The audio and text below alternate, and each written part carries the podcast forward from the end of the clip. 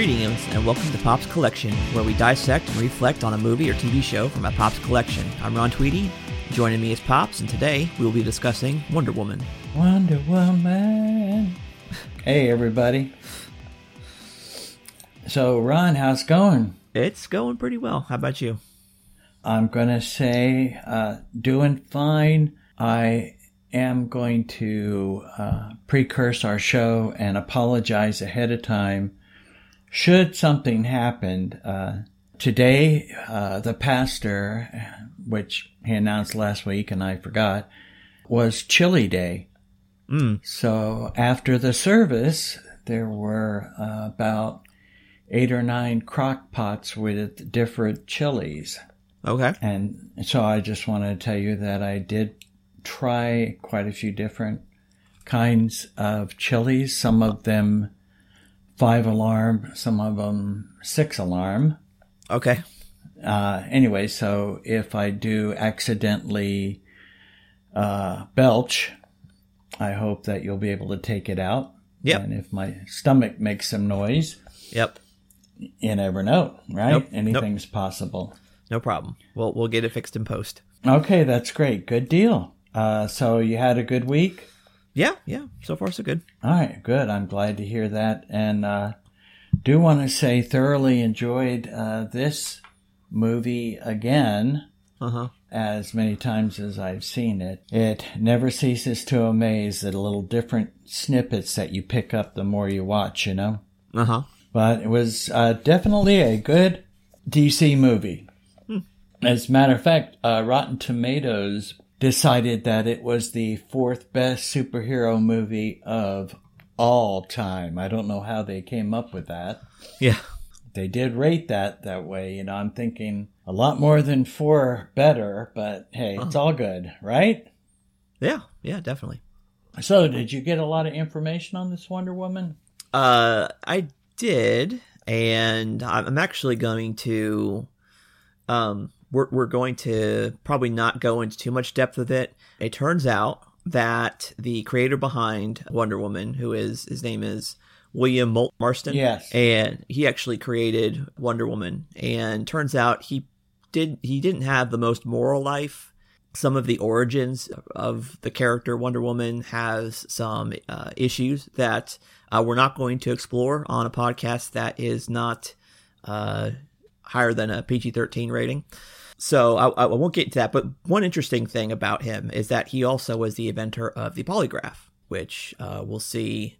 Uh, Wonder Woman has a device that is uh, similar in uh, in nature, which is uh, interesting. Yes, as a matter of fact, I know that origin too, and I know we weren't going to go down that road. I was definitely planning not to go down that road. Yeah. But actually, his wife, they were both scientists, both graduates of Harvard. Right. They were the ones that developed, it was called the systolic blood pressure measurement. Right. It's they were the ones that discovered that that could that varied when you weren't telling the truth. Mm-hmm. So they basically was the was the prototype uh, lie detector. Yeah. which, like you said, had something to do with part of Wonder Woman's tools or weapons, as you could call them. Right. Also, he, he did base some of her character off of his wife, Yeah. along with others, but we're not going to go there. Right. The other thing that is uh, interesting about this is that his impetus for creating a character for the comics is that he believed that they weren't being utilized properly, uh, that there there was more potential for comics to do. And his character creation of Wonder Woman was part of that. He wanted to forward his own agenda um, about advancing women in the culture and uh, you know he clearly through interviews and things that he said he, he believed that women were superior and that they deserved to be uh, to have a more active role in society and culture and uh, we can tell that the character definitely does reflect that maybe not necessarily in uh, the later iterations of wonder woman but that, that it was definitely the origin of the character Right. And, you know, to some extent, his agenda, he went way overboard with his agenda as far as that goes. yeah The woman as a partner for the wife and husband or just a woman, single woman in general, I have to just say that uh, coming from a single mother raising three children, I'd have to say that she was a very strong woman to be able to do all that she did to raise us from little ones. Mm-hmm. Being that my father, you know, basically abandoned us. Yeah. So there is some validity to some of what he says, but again, he was pushing a whole nother agenda. Yeah.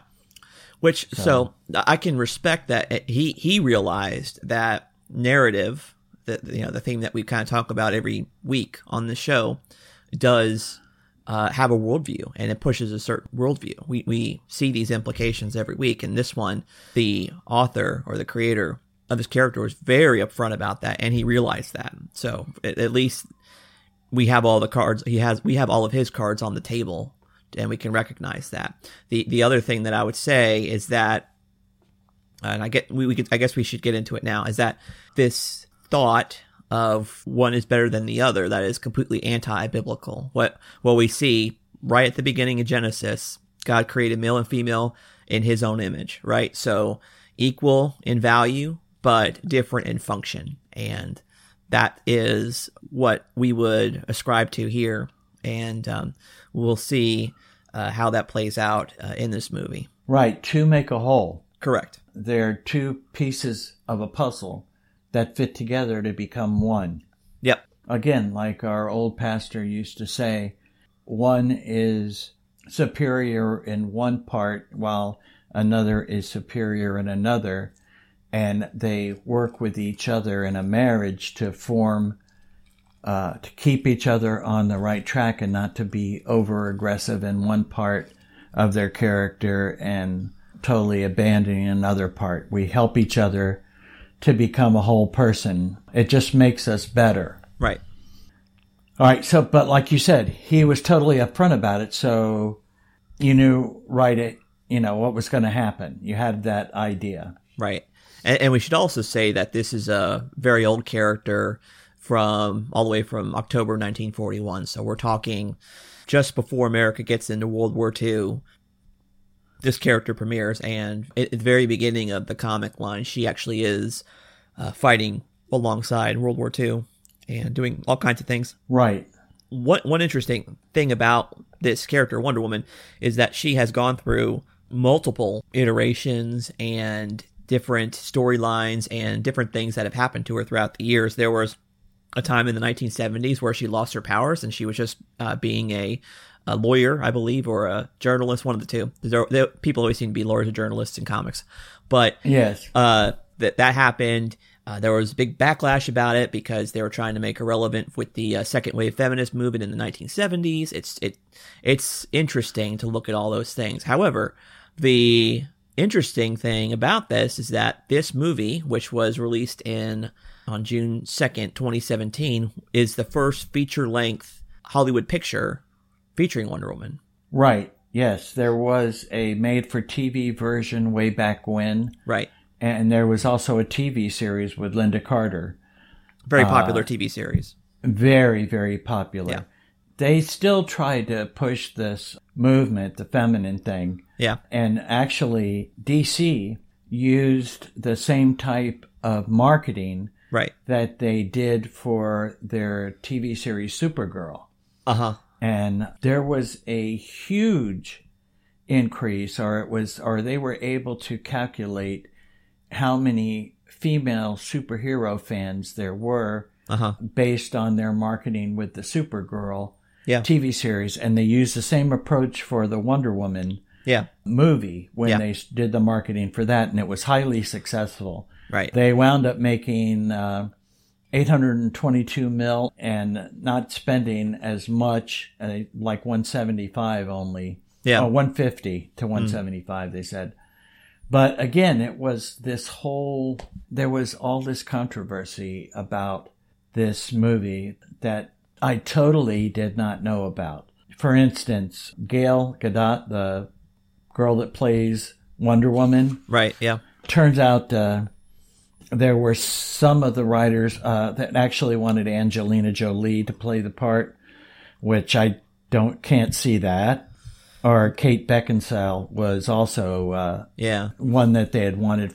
Now she had done, you know, a couple of the uh, Underworld. Yeah. yeah, underworld movies. So, Yeah. so and sh- she did do actually a graphic novel movie. Its names escapes me right now, but it was a uh, about Antarctica and uh, it was a murder mystery down in Antarctica. But anyways, Yeah. so they really weren't all that hip. Only one person was hip on it, and she that's how she wound up getting the part. Yeah. The film was banned in Lebanon and Algiers and Qatar and a lot of Arabic companies because uh, she was not only Miss Israel of 2004, but she spent two years in the Israeli Defense Force. Well, yeah, we, we should say that every Israeli citizen is compelled to be in the Israeli Defense Force for two years. So that that's not.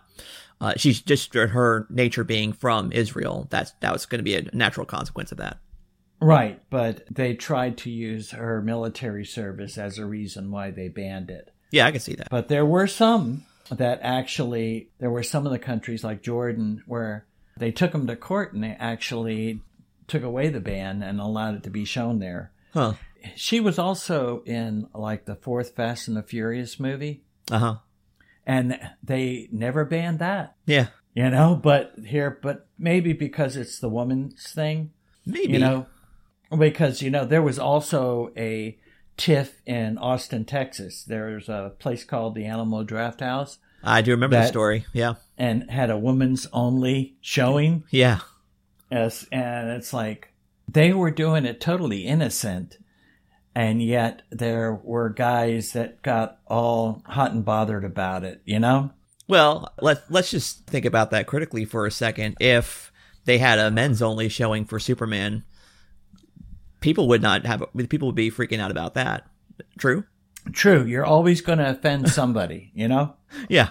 it was kind of uh, the funny part of that story to me was the draft house said that they didn't realize that they were discriminating you know they didn't do it as a discrimination thing so as a peace offering or a settlement offering they offered the wonder woman dvd when it came out uh, for free as as like a settlement. So Uh-huh. hey, if you were offended by that, come get the DVD. You know, we'll Yeah. give you a free DVD. It's like really Well- okay. And the other thing that gets me about that is that okay, obviously everybody discriminates. It's not it's not like not normative for us to do that. I mean, for instance, when I go out to eat, I discriminate against uh, places that don't serve food that I like. You know, I will discriminate against a lot of different uh, types of food that I don't like, and that that's okay. It's not like it's a bad thing. The other thing about it is that this society can't even decide what defines what a woman or a man is, and they're going to talk about this right now. I mean, really? Come on. That is true. I think that people are trying to con. You know, there are people that want their agenda to be picked out to whereas there's a a gender issue uh, when there, you know, really isn't. They're making it something that it isn't. You know. Yeah. Yeah, I find somewhat without trying to offend anybody, I find it pretty ridiculous, you know? Well, it doesn't matter what you say or do; you're going to be offended, offensive by to somebody. So let's just That's true. yeah. And our commitment's not to in offense; it's to God's word. So we're not going to back away from that. Absolutely not. All right, so we start, like you said, the origin story is in uh, World War II. Yes, that's correct. And they varied from that in the movie by making it in World War One. Yeah. We deal with the Kaiser, Yep. We deal with some different characters, and I actually found out not like DC at all. Mm-hmm. They actually have a character in the movie who was a real person. Okay.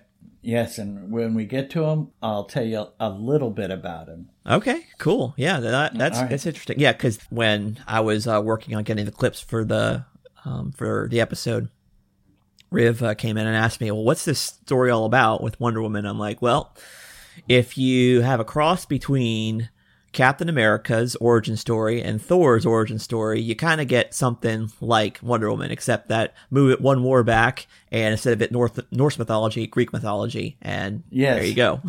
So you basically confused him even more. no, he totally got it. Oh, good. Well, then Yeah. I'm I'm proud of him. He's a bright kid. Yes, he is. All right. So I feel that they attempted to play it close to the original origin story. They tried somewhat. Yeah, I would say so. Like you said, uh, the the time timing's a little bit different, but other than that, very similar. Yes, and I love the way they uh, did the hiding of the island. I thought that was pretty cool. Oh yeah, definitely. Yeah, we'll we'll talk more about that when we when we get to it. But let's get started. Okay. If uh, you'll remember, all the way back to when we finished up Batman v Superman, so that was several episodes ago. We'd obviously, uh, it's not required for you to listen to that beforehand, but we would encourage you to absolutely because at the beginning of this film, it kind of immediately happens after the events of that uh, movie. So That's true. Yes. what we see here, and we're going to get a, an opening monologue and some narration from the main character, Diana, uh, Wonder Woman herself, and uh, what she's going to be looking at is uh, she's going to her job somewhere in France, and she's getting a uh, she's receiving a photograph from uh, Wayne Enterprises, and so let's listen to what her opening monologue is, and then we'll talk about it afterwards. I used to want to save the world. This beautiful place. But I knew so little then. It is a land of magic and wonder, worth cherishing in every way. But the closer you get, the more you see the great darkness simmering within. And mankind? mankind is another story altogether. What one does when faced with the truth is more difficult than you think.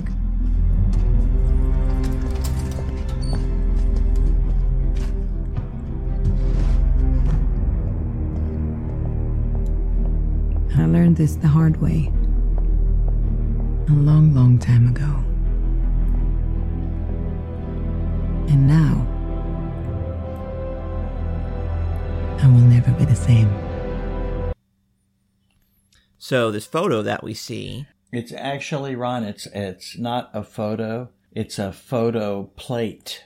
Back in when they originally made photographs, they had this plate that they would take the cover off the lens, and that would somehow project to the picture, and it would etch on this plate, okay, and then they would cover the hole up. We'll see that later in the movie right, that etching plate is something that they could do photographs multiple times. okay, So her getting that plate means that nobody else could have that picture. understood. Okay, thank you for that clarification. I um, Okay. I'm not really up to up to speed when it comes to historical uh, photographing technology and techniques. So thank you.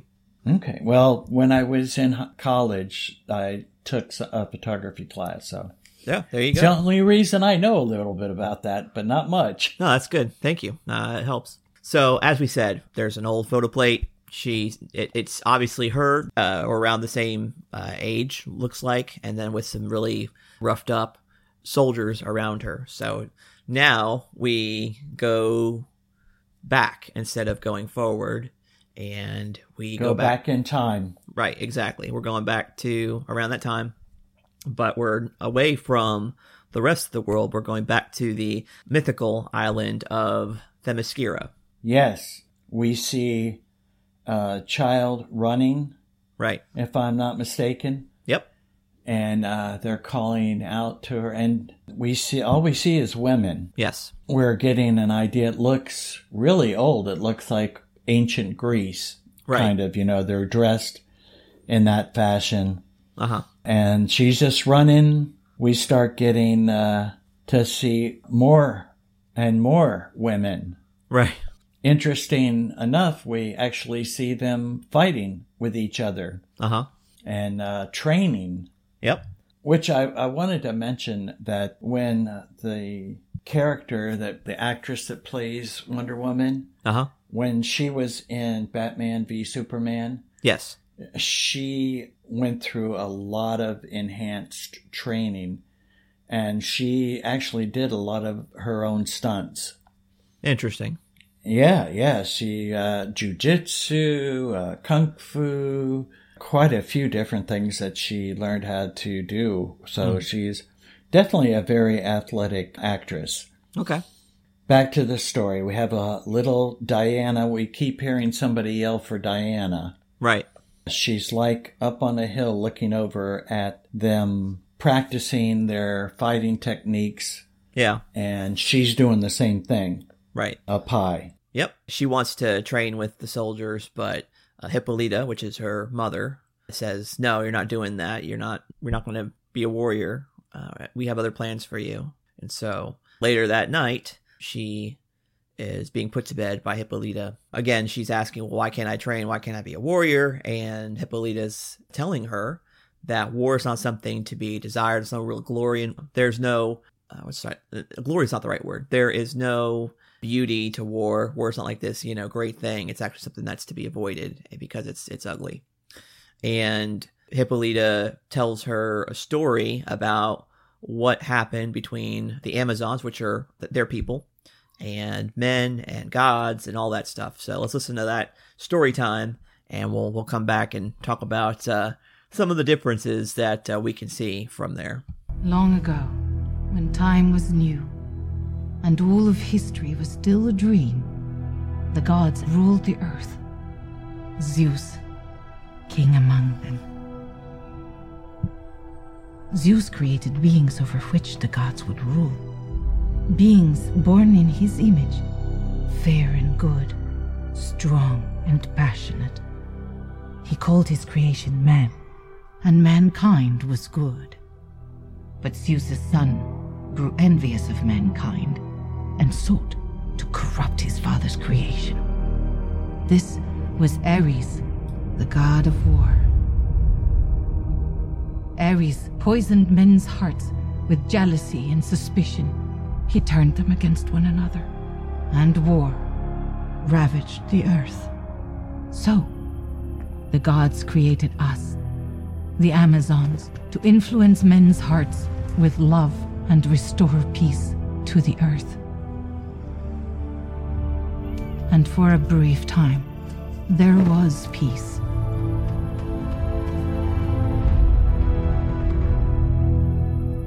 But it did not last.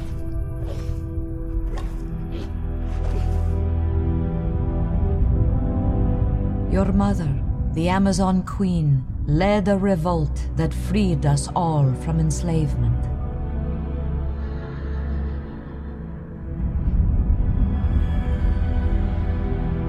When Zeus led the gods to our defense, Ares killed them one by one until only Zeus himself remained. Zeus used the last of his power to stop Ares. Striking such a blow, the god of war was forced to retreat. But Zeus knew that one day Ares might return to finish his mission an endless war where mankind would finally destroy themselves and us with them. So Zeus left us a weapon, one powerful enough to kill a god. With his dying breath, Zeus created this island to hide us from the outside world, somewhere Ares could not find us. And all has been quiet ever since. Okay, so listening to that audio just now makes me think that there's actually two narrators in that. I don't know if you can catch up. Did if you've picked up on that? Yeah, kind of. It sounded like there was, right? Yeah. So I'm thinking that one of them obviously is Hippolyta, which is Diana's mother, and then some of the lines saying that you know your mother, Queen of the Amazons. Obviously Hippolyta. I don't think she talks in the third person. That might be Antiope, which is another character that is Yes. willing to train Diana. And what what we see throughout the story that's being told there is that Diana's sneaking out and training with Antiope. Yes. Uh, which is her mother's sister. Right. At least that's what they say. Yeah, yeah, it's um, it's kind of confusing. And the, the other thing is that Hippolyta also tells a little bit about uh, the creation of Diana. Uh, she wasn't born normal way; she was actually formed from clay, and Zeus magically gave her life, which is kind of wacky. Yeah, it is. You know, there are you could somehow some similarities to Christianity and some of these are are attempting him attempting to or them attempting to you know like uh, for me ares could be another depiction of satan as one who they say that zeus created man Yeah, and that ares was jealous and he didn't like zeus's creation so he wanted to corrupt them correct. so you could kind of have that a little bit of analogy of something like that. Well, so I think that it's in some ways yes, but I think the important distinction that we uh, should make is that Ares in this particular part of the story, like you said, he has um, some influence on them to do evil, right? Right. The difference is, is that Satan he does play a role in the corruption of man, but he does it by deception. So man willingly goes into sin and uh, gets that sin nature, but it's not. Satan was not a direct cause; he was an indirect cause of the fall of man. Correct. Correct. And the other thing we need to make a distinction of is that Satan is not the son of God; he is a creation of God. He is a lesser being. So that's another right. Right. He was an angel. Correct. Right. Whereas Ares, they say, was Zeus's brother. Son. Or okay, son. And Yeah. then uh, also we have the distinction that they're gods that can be killed, so they're not, Yeah. you know, Almighty God. Yeah. you know, Ares winds up killing all the other gods. Plus, they say that Ares is the god of war. Yes. So we know that also about him. Yeah, we'll uh we'll talk a little bit more about Ares when we're we confront him in the I have a lot to say about that. Uh interesting. But uh yeah, well we'll come back to that later. Oh yeah, definitely. There's a again, uh, you know, you know that when I watch these movies, a lot of times it's for entertainment Uh-huh. only. Uh-huh. And there's uh, quite a few parts in this movie that are just entertainment only. You kind of can look at them and say, "No way, Yeah. that's that's that would never happen," you know. Or right. there are certain things in it, but all in all, really good. I am definitely uh, this is much better than TM and T3 and Suicide Squad. Definitely. Oh yeah, no doubt. That's definitely true. Yeah, so the next part of the scene, Diana asks uh, Hippolyta to take a look at the God Killer, which is shown to her. There's a sword in this armory, and Hippolyta says that's the God Killer. And so, obviously, Diana, given her inclinations, she really is enamored with it. She wants to touch it. That's something that happens uh, as well. Anyway, Right. and Hippolyta basically says that okay, this is where it is, this is what it is, but I hope that we never ever have to use it, which I think is actually a really good thing to think about. And it definitely, especially as a man, we are tasked with being protectors of the people that God has put us over. And there is, I think, a lot of truth to that, that we need to figure out ways or learn ways to protect our people and what you do, and you see this in, in real life, you know, particularly people who are formidable in martial arts or some other way of hand to hand combat, is that uh, they the way that they carry themselves, uh, they always go the extra mile to avoid a fight if at all possible. But once it's on, it's on, and forget it. Right. As a last resort. Right. Which, after they used, I think you could use that analogy with the atomic bomb. Oh, no doubt. When they used it on Japan, it became more of a deterrent that, and then everybody had to have them. Yeah. Yeah. You know, we're not going to have another world war because it would be the end of everything. Right. Mutually assured destruction is what they called it. Yes, yes. And so you could see that being the case. That analogy would fit in real well with the God killer. So we uh, move on a little bit more further in time. Diana's a little bit older, and she's still secretly training with Antiope.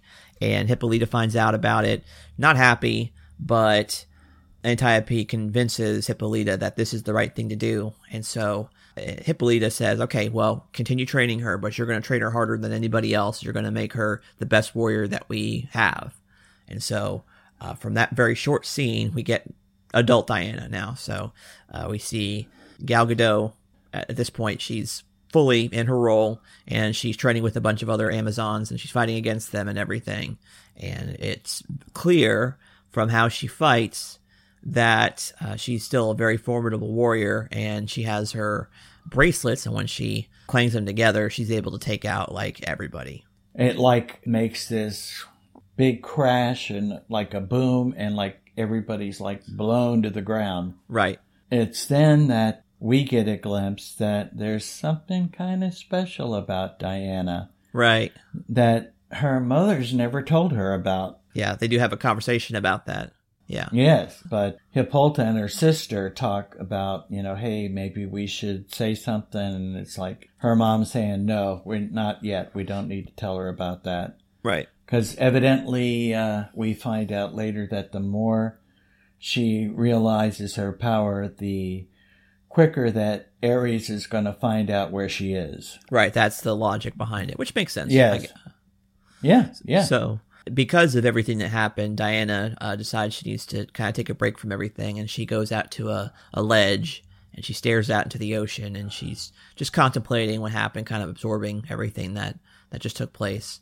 And she sees something in the sky that she's never seen before, and turns out it's an old, some sort of uh, German airplane, and it's uh, crashing into the ocean, and the pilot goes in there, and she immediately goes and tries to save uh, whoever's in there. I'm going to just interject one little thing. As far as we're concerned, the plane is old, but at the time period of this movie, that was state of the art Yeah, fair enough. for that time. And also, I wanted to mention that when uh, Diana decides that she's going to save, you know, she's going to go check it out, mm-hmm. she jumps off this huge cliff. Right. And I wanted to point out that earlier, when she was a little girl, we got a similar image of her jumping off of a wall. Do you remember that? Yeah, I do. And she is caught by her mom. I wonder if that is just something that she has in, just in, instinctively has no fear of that because of her what who she really is. I guess I don't know what to say about that, but Yeah, that's fair. yeah, you know, I think that's kind of an interesting thing, and uh, we get introduced to a new character now, also during all this stuff. Right. We don't know who, who he is yet, but we see him. We think that it's Captain James T. Kirk. Yes. As a matter of fact, I think that's who it is. I- is it- I could be wrong. Is no. oh, Well, I'm I'm trying to remember. Is it James T. Kirk or is it James something else Kirk? Because if you remember, Tiberius was. Uh, well, that that was the Shatner version. of Yes, Tiberius, that's true. I'm wondering if they, because I know for other. So we're now going to have to go down that rabbit trail. So in Star Trek, I'm sorry. No, no, this I is good. I like it. I, I'm, I'm, I'm, I'd much rather talk about Star Trek.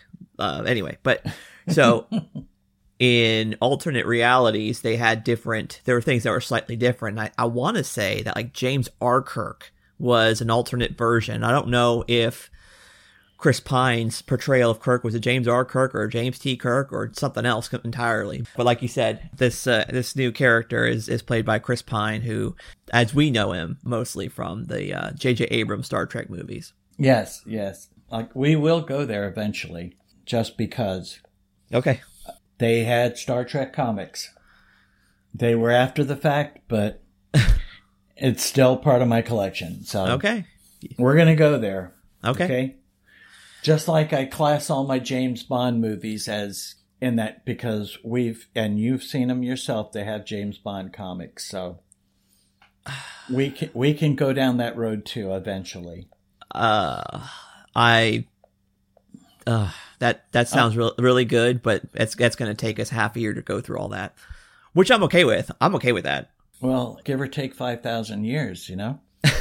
We got plenty, you know, we got stuff that to go way before we get to there, but Yeah. and besides, there are other really excellent podcasts that just deal with James Bond alone. That's true. Yeah, so we'll touch on them when we get to that point. Okay. But we're going to be have to really starve for stuff to get to that point. So Okay. All right. All right. So, Okay. anyways, uh, she's saving him, and we get to see the German army. Yes. We see that it's like all foggy and dense Yep. and dark, and we see a German put his hand forward, and all of a sudden it's in the light and the beauty of Themyscira. Yep. And he takes his hand out it's, and puts it back in. Then they finally all come in Right. Right. and we have this awesome fight where all the women are beating up all the German soldiers Yep. with swords and knives and bows and arrows, Right. while they have machine guns, rifles, but somehow they win. Yeah. Right? And ba- bayonets too. Um, oh yes, Yeah, I mean, it, obviously, and I think that a lot of it has to do with the natures of the Amazons themselves. So if you were training as a soldier for thousands of years, you would be quite formidable as well. And also remember that the uh, weaponry, World War One technology, as deadly as it was, still uh, can't even really hold a candle to what happened in World War Two. There, there's so much more uh, destructive capabilities there. But we'll uh, we'll get to that we'll probably get to that another time. So, yeah, the, the one important plot point that did happen in the battle is that uh, Diana was about to be uh, shot, but instead Antiope jumps in front of the bullet and she sacrifices her life to save Diana. And so that uh, happens. We obviously obviously have a very sad scene at at that point. But like you said, G- Germans are all defeated, and this uh, new character, the pilot, is uh, he survives, and so right. His name is Steve Trevor. correct. Yeah, we'll find out exactly who he is in just a moment. So we clip from that battle right to this council chamber where they are interrogating this pilot, and uh, he kind of has to spill all the beans, and we'll find out why here. My uh, name is Captain Steve Trevor, pilot, American Expeditionary Forces, serial number 8141921. That's all I'm at liberty to.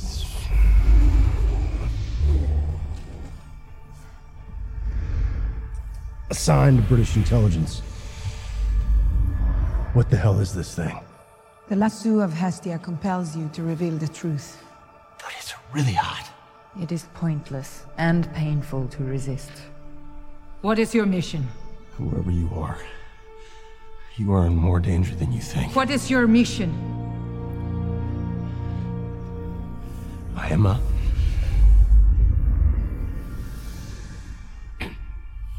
I am a. I am a spy! I'm a spy. I'm a spy. British intelligence got word that the leader of the German army, General Ludendorff, would be visiting a secret military installation in the Ottoman Empire. I posed as one of their pilots and flew in with them. According to our intel, the Germans had no troops left, no money, no munitions of any kind. But our intel was wrong. The Germans had the Turks building bombs for them, and not just bombs. New weapons, secret weapons. Invented by Ludendorff's chief psychopath, Dr. Isabel Maru. The boys in the trenches called her Dr. Poison. And for good reason.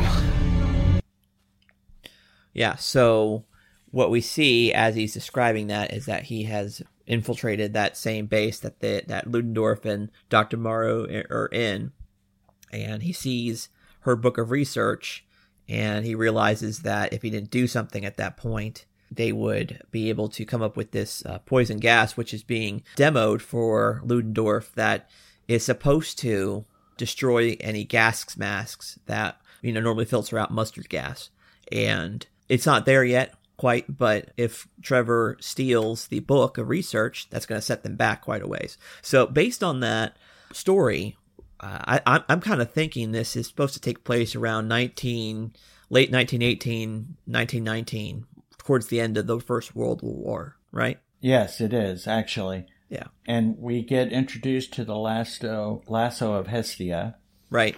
Which is also known as the lasso of truth, Right. also known as the magic lasso. Yeah. But originally, Marston created that Uh huh. as an allegory for feminine charm.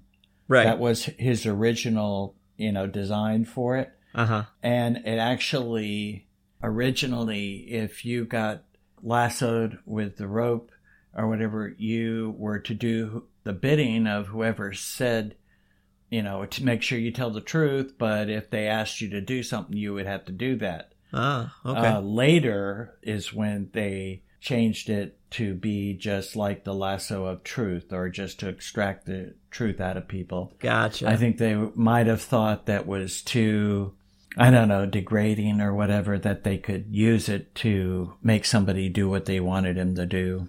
Well, the other part it kind of puts writers in a corner. Like every time to go back to that plot device. Okay, this person's not doing what you want to do. Just send them with the lasso of truth, and then they can do whatever you want. Yes, that's true. It did, it would do that. Yeah.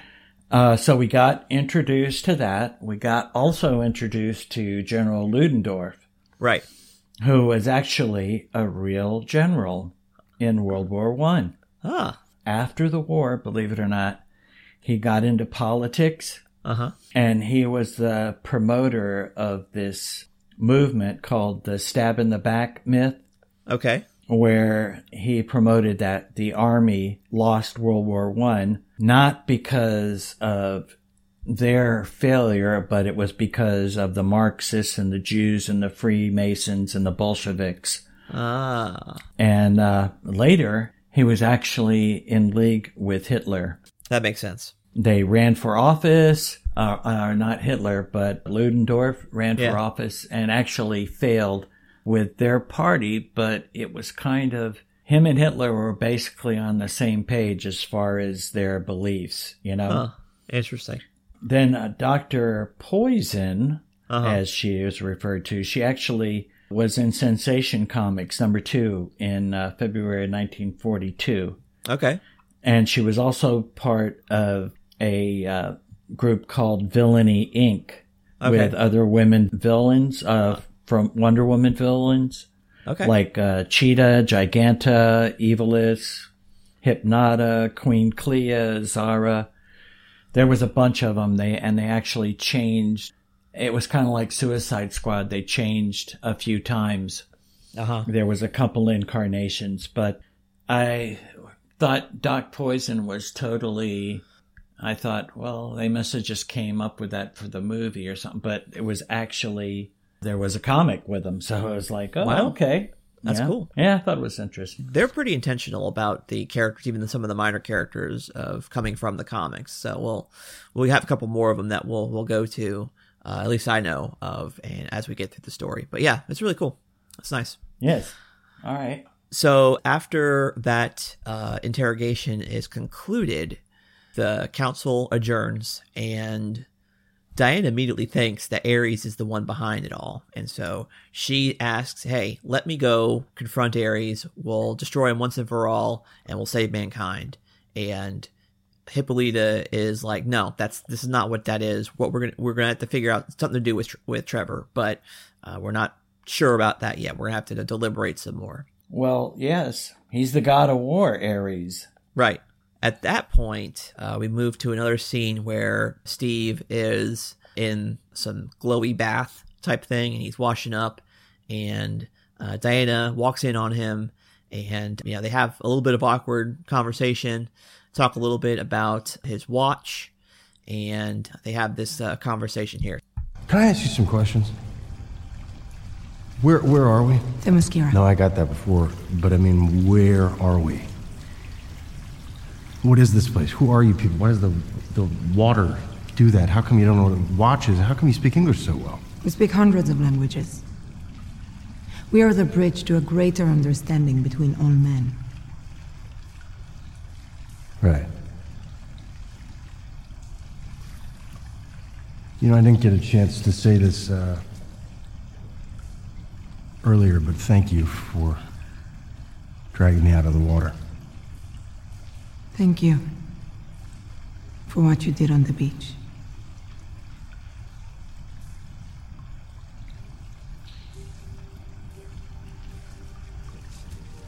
So, you're here to let me go? I tried, but it's not up to me. I even asked them to send me with you. Or anyone. In Amazon. The Amazons. The Amazons. It is our sacred duty to defend the world. And I wish to go. But my mother will not allow it. Well, I can't say I blame her. The way this war is going, I wouldn't want to let anyone I care about near it. And why do you want to go back? I don't think want is the word. I guess I gotta try. My father told me once, he said, if you see something wrong happening in the world, you can either do nothing or you can do something. And I already tried nothing. So we see a little bit more about uh, Steve's character and his uh, motivation. That he wants to make a difference in the world. He wants to do what's right, and he's determined to go back and and finish his mission. Uh, we also see Diana wants to help him as well. Right. Well, I think a lot of that had to do with when he had the, or when he discussed the war when he was in the conference room and he said that it was the war to end all wars. Right. And I think that's what gave her the idea that it was Ares Correct. that was doing all this. Yeah. So she firmly believes, and she, it's probably been drummed into her for, we don't know how old she is, but hundreds of years. If she speaks, you know, all those languages and everything, she's had to have time to learn them. Yeah. It's been drummed into her that it's their responsibility to save mankind. Right. You know, something along that lines. Yeah. After she talks with Steve and he says to her, you can either do nothing or you can do something. Yeah. We see this awesome scene where she decides she's going to get the God Killer. Right. Right. We see that uh, she is a lot more of an Amazon or more than just an Amazon warrior. Uh huh. When she scales the tower Yep. and we can see her arms kind of like her hands like go into the solid rock Uh huh. And it's like okay it would definitely if she was my wife i would never fight with her Yeah.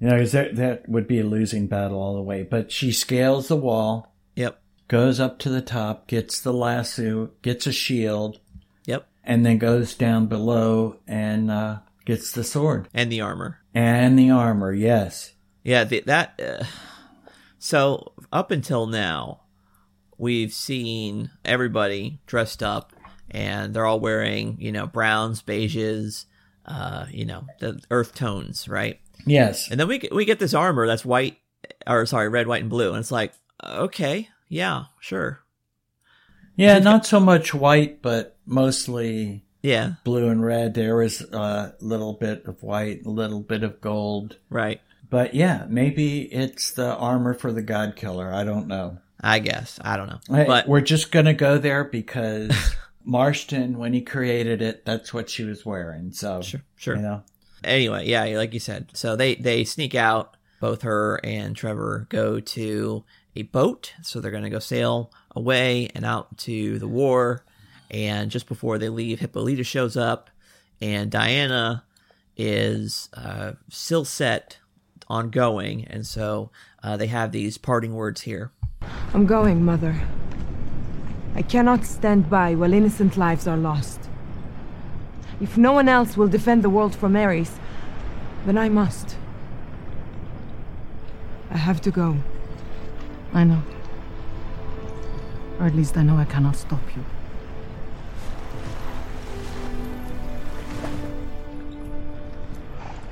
There's so much.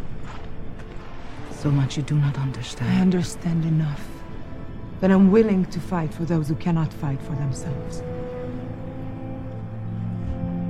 Like you once did. You know that if you choose to leave, you may never return. Who will I be if I stay?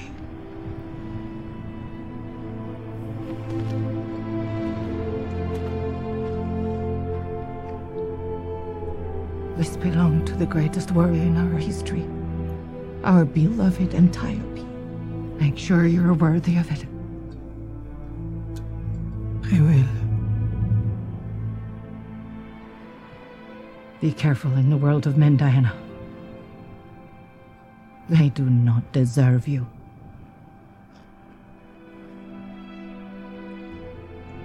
You have been my greatest love.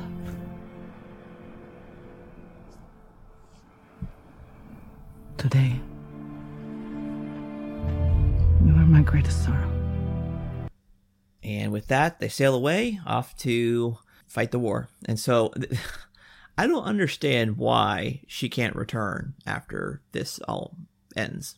Doesn't make sense to me. Well, there, you know, Themyscira is not on any map, True. and it is hidden from the world. Uh huh. So I'm just gonna take a stab and say it's not that she's not allowed to return. It's just that maybe once she gets past there, things, there's no markers or anything that say, hey, you gotta go to this area, then you can get through the barrier. You know, let's, let's face it. All this time, it's, it's been there from Greek mythology that they've been on this island Uh-huh. and nobody's accidentally gone into that area Yeah, before that Germans in World War One. That's a good point. You know, I mean, it's possible. Yeah, because in many different stories, there are stories where Diana comes back to Themyscira. Right. And although she's like, well, you're, you're not really supposed to be here, but then it's okay. Bottom line is, her mom's the queen. Uh huh. Well, who makes the rules? Well, it must be the queen, right? That's a good point. You know, so the queen could say, hey, you know, I changed my mind. You can come back. I don't know. Right. But anyway, so we get a little bit of uh, scenes with them on the boat and uh, some other stuff. And then we, I think, flash to Germany after that. Yeah, we do. If I'm not mistaken, right? That's correct. Yeah, we're here with Dr. Maru slash Dr. Poison and Ludendorff. And basically, he is saying, hey, we got to act now. We don't have any results with this new mustard gas, things are going to go really bad for us. Dr. Maru says, I would just need a little bit more time. Uh, in the meantime, check out this gas that I made. And so she let Ludendorff try this thing out. He sniffs the gas and he turns into like this, like, crazed, strong guy for just a little bit. So that'll come back later on in the in the film. But we see that. His, he actually t- turns into, you see his face light up. And like you say, it looks like he's got a lot of strength. And then all of a sudden, a little paper, she looks in front of her, a little paper, and she comes up with the idea for the gas. Ah, yes, yes. It's like all of a sudden revealed to her what she needs to do.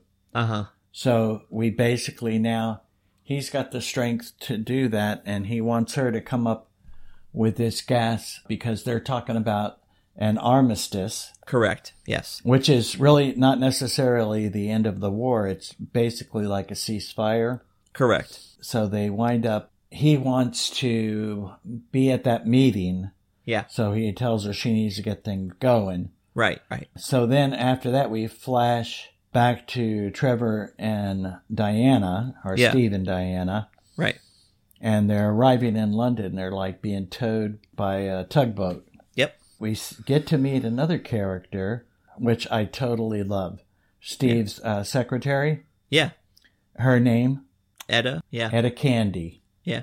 So she ate Etta Candy. Looks to me like she ate a lot of candies. Yeah. Yeah. They it, that that is also another character from the the Wonder Woman books. We also get introduced. No, not yet, but not. But soon we'll see Diana's uh, alter ego or her uh, pseudonym, I guess you could say. But uh, in the books, she Wonder Woman as Diana Prince, which was her alter ego, worked as a journalist, and Etta worked with Diana in the, the early comic books. So uh, Right. she's she's also from uh, from the comics. Right. I'm not sure I can remember that. I'm trying to remember in the TV series she worked with Steve Trevor, but which was Lyle Waggoner in the TV series, Uh huh. Who was this, uh, I guess, thought of as a handsome actor Uh huh. who wound up actually being on the Carol Burnett show. But Okay. I believe that he was a military and Diana played his secretary. Huh. Okay. So it was kind of a little different. yeah. You know, they somehow intertangled them. So Yeah. Yep. The, the other thing that we should mention is that a couple of times Diana is asking to go directly to the front of the war so she can go kill Ares. And Steve is uh, trying to tell her, hey, it's not that simple. We need to go finish this mission first before we can even worry about uh, doing that.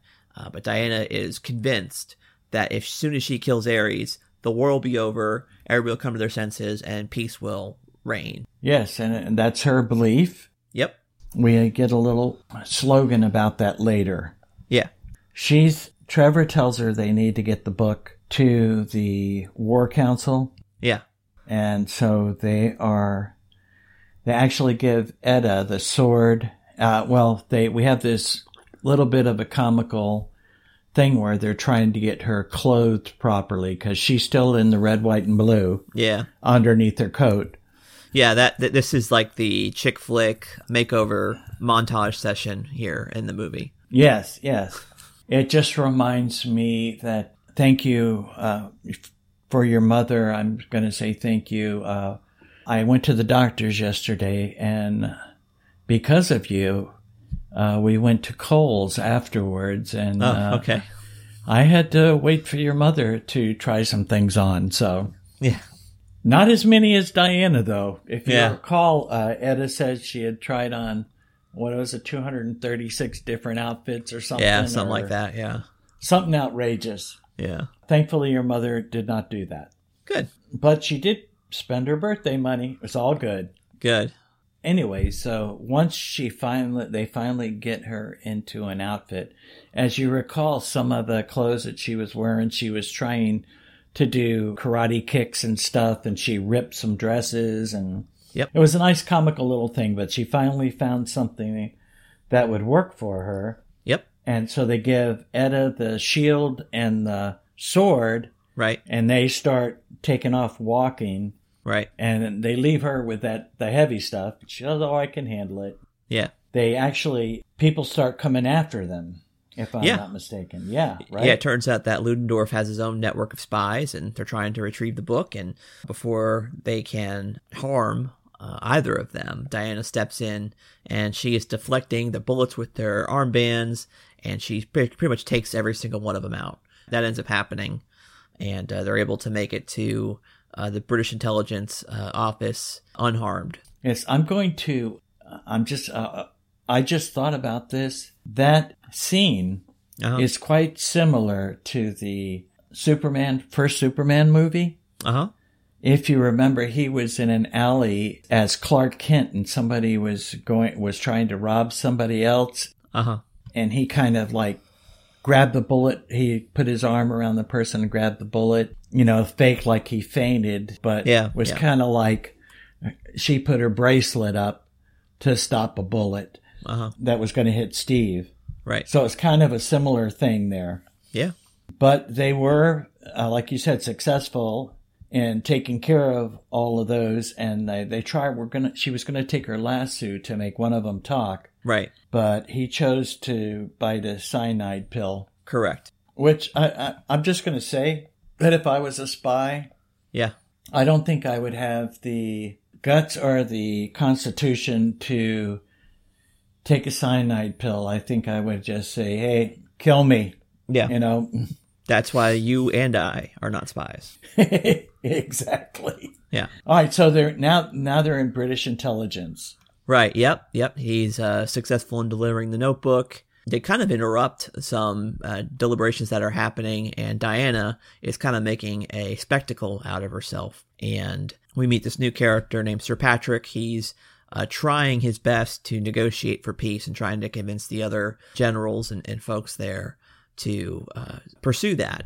And uh, they're they're not really having that at this moment, but uh, they're about to have another meeting to discuss the intel in the book and uh, again, Diana is in the meeting as well, and uh, she also has a couple things to say here. Intriguing.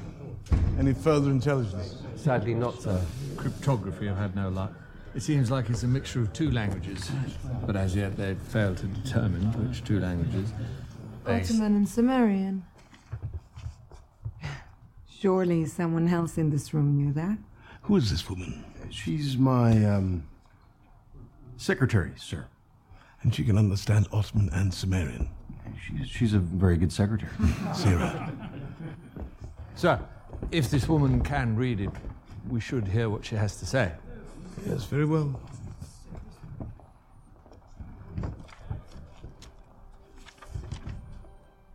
It's a formula for a new kind of gas, mustard gas, hydrogen based instead of sulfur.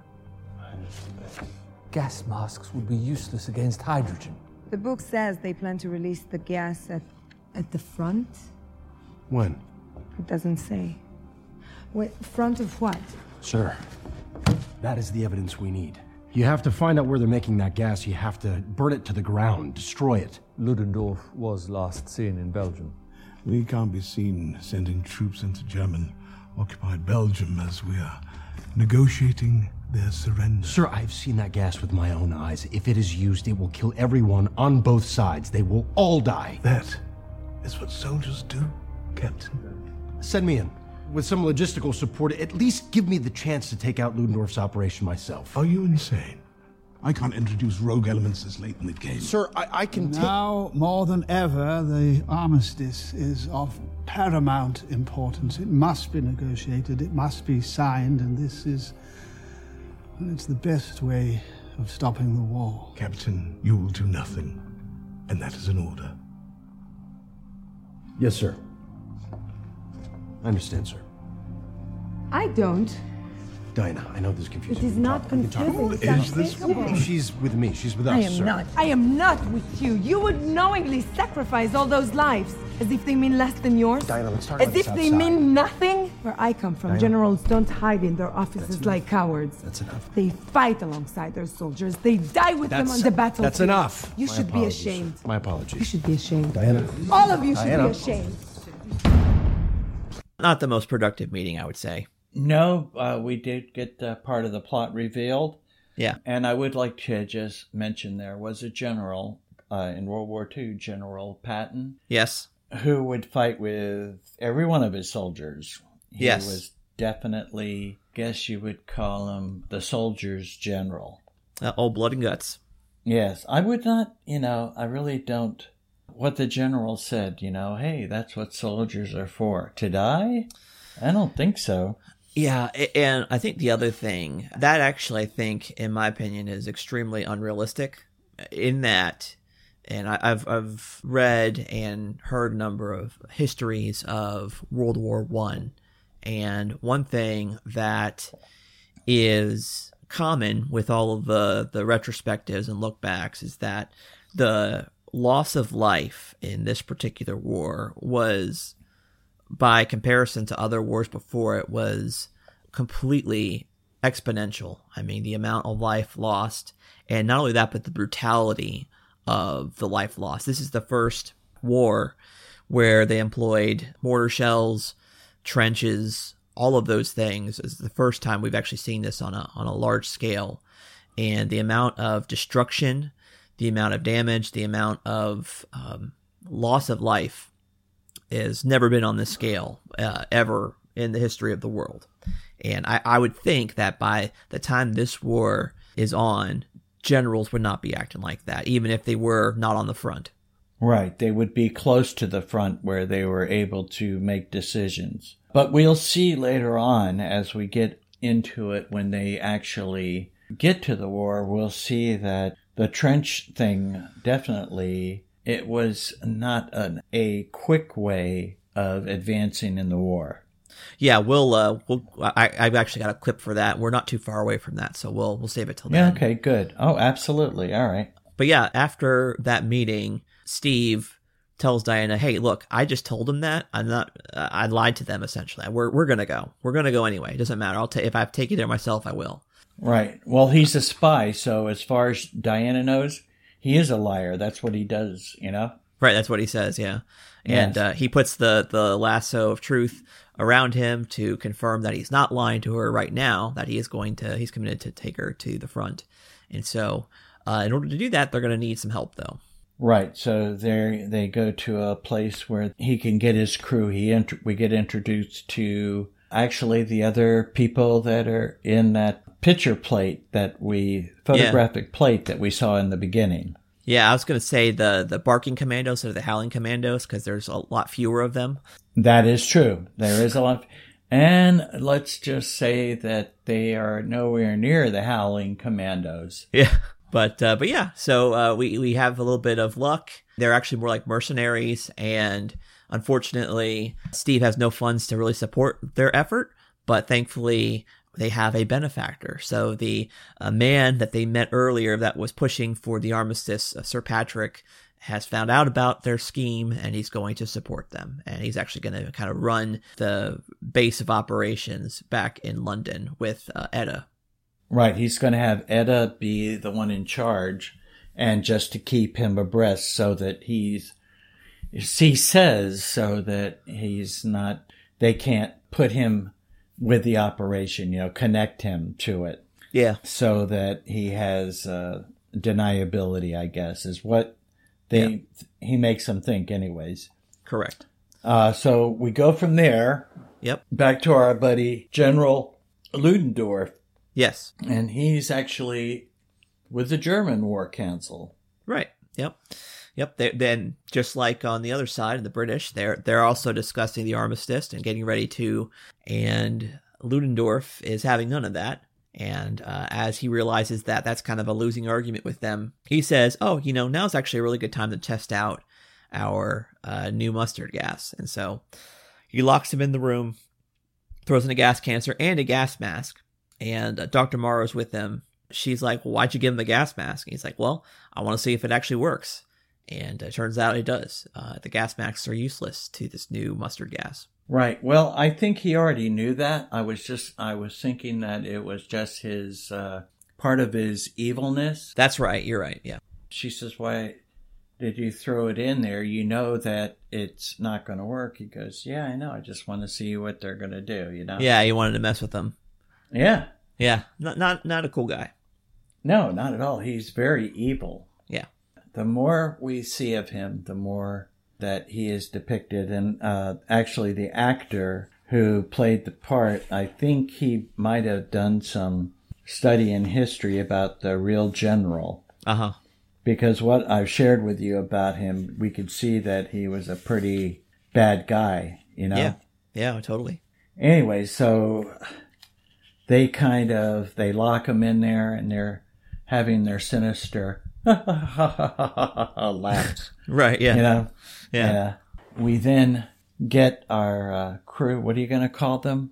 The Barking commandos. The don't know. barking commandos. Yeah, it works for me. Yeah. I don't know, or, or the the I don't know. That, the uh, the other. I was trying to think of the right word. Like they're all very diverse. You got a Scottish guy, you have a uh, Middle Eastern guy, and you have a Native American, all with their crew. So it's like uh, I don't know what the right word is, but basically they're all trekking their way through Belgium to the front, and you know we have this moment here where uh, we really do see like the ugliness of uh, particularly World War One, but war in general. Right, because they are walking across a bridge. Yeah. They see all the people that have been hurt, people from the villages, women and children who don't Yep. have food. Right. She speaks to somebody in Belgian. Flemish Wait. is the correct term. Flemish? Okay, Yeah. excuse me. It's okay. We just want to make Flemish. we don't want to offend our Belgian listeners. Okay, very good, and that's true. uh, so, um, Our theoretical Belgian listeners. and you never know. You never know. It's a possibility.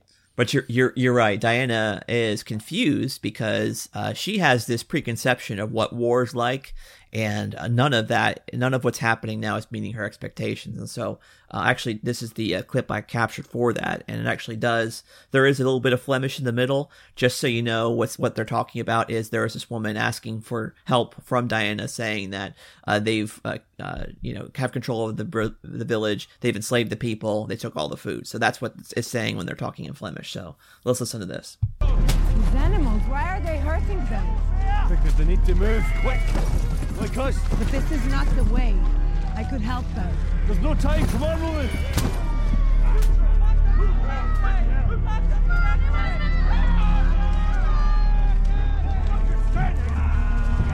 That man is wounded. There is nothing you can do about it, Diana. You must keep moving.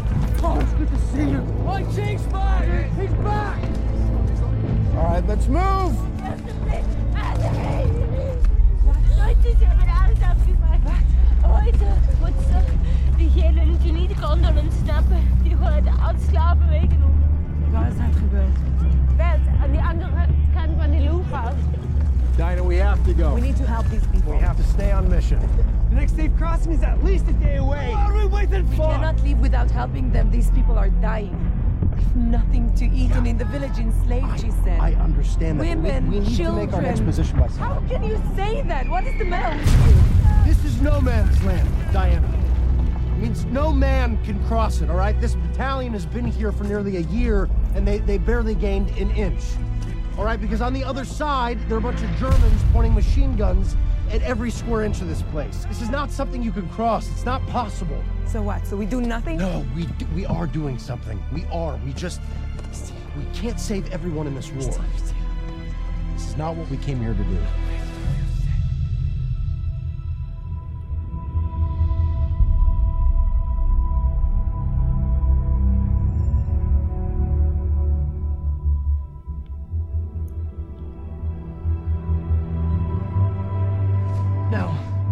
But it's what I'm going to do. So before we get to the next scene, which is probably the uh, one of the best ones in the entire film, I think it's important for us to take a look at Diana's reaction to what's happening versus everybody else their reaction to what's happening uh, with uh, these things. Right. And this is what I would say, and it's like uh, like we mentioned earlier in the episode uh, in this recording that this might seem controversial, but really it's common sense that women typically will uh, have different reactions to things that happen versus men. Men are able to, uh, when they see like really bad things happening, they're able to compartmentalize that and realize, hey, we have a mission. We need to stick to the mission. But Diane is continually wanting to say stop and help and stop and help and stop and help. And in this point right now, they get to a place where they actually do have to stop. And so, you know, she now is going to start uh, taking action and, uh, and help. Right. It's an emotion driven scene, or her reaction is emotion driven. Yeah. You know, and uh, right from wrong, or right from wrong, like you said, men compartmentalize and they try to stick to the tasks no matter what. Right. At times, that's not necessarily the right thing to do. Right. Although we believe that it is, it's not that way. But Right. we see in the next the battle scene that comes to pass, Yeah. she actually is like the incentive, her going out there, that they finally make a move. And you think that, oh my gosh, they've been in this trench for over a year. Right. And now, in one day, Yeah. you know, Diana's getting everything going, and Yeah. uh, she actually goes past the trenches and into the village. Right. a- And, I think that it's also important for us to make note of is that uh, very clearly in that clip, Steve says that what's where the Germans are at are across no man's land, right?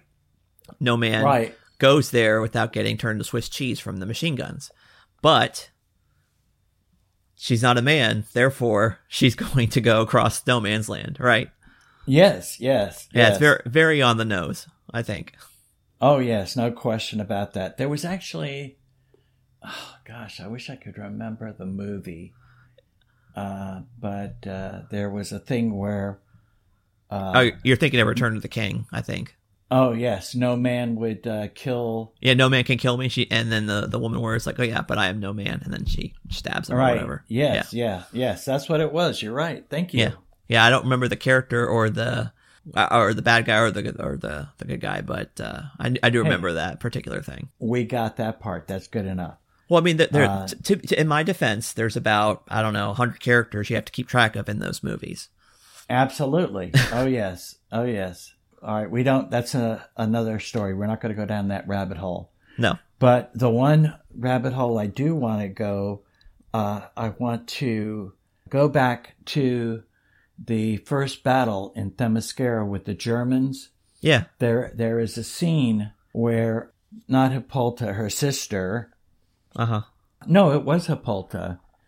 She said shield, and one of the Amazons put their shield up, and Yes. she ran. Yeah, yeah. And she got on the shield, and they Yeah. like lift boosted her up, and while Uh-huh. she was in the air, she wound up shooting three Germans. Yes, I remember that. So when we get to the trenches are victorious, and now they're heading into the village. Uh huh. There is a scene Yeah. Where we see even how much stronger Wonder Woman is, where she takes a military vehicle and picks Yeah. it up over her head and smashes it. Yeah. And one of the doors falls off. Trevor tells the other guys to put it, uh, you know, to lift it up, and then he Yeah. says to Diana, shield, because there's Right. a sniper Yep. that's up in a tower. Yeah, church tower. Yeah, church tower, which uh, she goes up there and like totally destroys the top of the church. Yep. You know, gets rid of the sniper. Uh huh. And so, anyways, they free the village. They have a night, and this is where the picture comes in, Yes, that's right. where you have uh, everybody standing there. Uh huh. The whatever he's supposed to, I can't remember, is he French or Middle Eastern? The Yeah. uh, Sammy. Yeah, he's uh, Moroccan, maybe. I don't know. He, Maybe, he wears a he wears a fez, so That's correct. So Yeah, I'm could be. Moroccan. yeah, that'd be my guess. and the Indian and the Scottish guy Yep. and Steve and Wonder Woman and Uh-huh. they take a picture and if you remember Uh huh. when he's taking the picture you saw that he had a little black circle thing that he had over the lens he, t- he had had it in his hands and he was. Counting a time Uh huh. and then he put the cover back over the lens I do remember that. a- Okay, and so that's what I was explaining to you earlier, Uh huh. how that got etched into that plate Uh huh.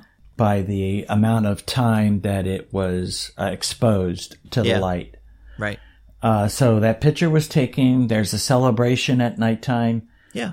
and it actually snowed. Correct. Yeah. And, yeah. and, and- during that, uh, don't uh, gives a call right to back to the Etta.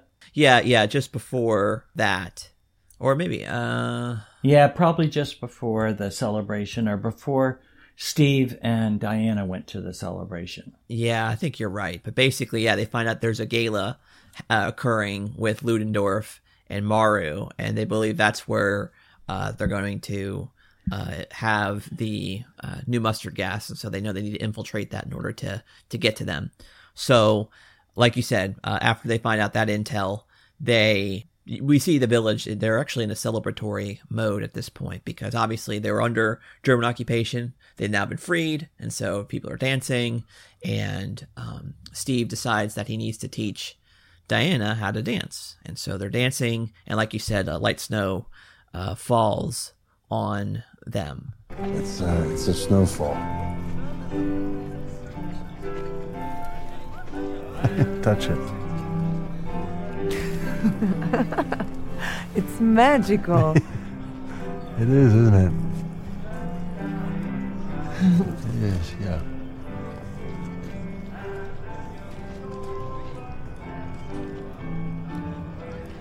Is this what people do when there are no wars to fight?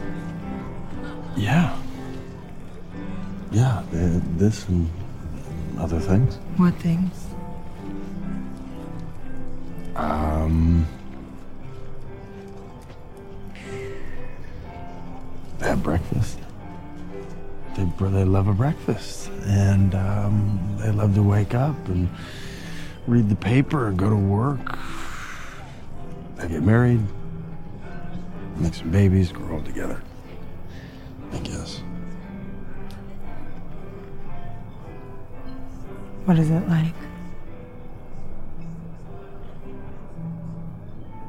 I have no idea. Yeah, so we, we see this description about like just the normal cycle of life. I think we see, you know, Steve's real desire is to just have that, but in order for him to have that, he realizes that he has to fight, he has to help win the war so they can have that. And I think that that is definitely speaks something to us uh, as well is that you know war should not be a normative thing for us. I mean, obviously we should be prepared to protect those that we love and that we're in charge of, but at the same time, what we're really supposed to be about doing is working, subduing, building families. Right? That's kind of really what it's all about. Yes, yes. Well, you know, uh, biblically, back in the day, God told Abraham that his descendants would be as many as the grains of sand, you know? Uh huh. We see that uh, happening through the Old Testament stories. Jacob's 12. Yep. And those 12 became 70. And then we go to Egypt and Moses, and there's over a million. Yeah. Yeah. That's basically that same desire that we need to procreate our families and, you know, protect them to the best of our ability. Yeah. We also, they have an intimate moment, a romantic moment together. Right. And which bids me to believe in this part based on what happened earlier. I'll bring you back to the time on the sailing vessel when they left Themyscira. Uh huh. She talked about reading volumes of books about uh, sexual activity Uh-huh. with men, and uh, he said he would love to read that, and she said, "Oh no, you wouldn't," because in the end, the conclusion one was that they really don't need men, Uh huh. you know, Yeah. for sexual pleasure. Uh huh. You know, so we see because uh, they had uh, some time together here, we can see that she's developing a feelings for Steve. Yes. Strong feelings. That's for sure. So Yeah, we'll, we'll we- see exactly how strong uh, later on in the movie. Um, but yeah, you're right. Definitely, uh, at this point, she is developing, uh, you know, feelings of love for him.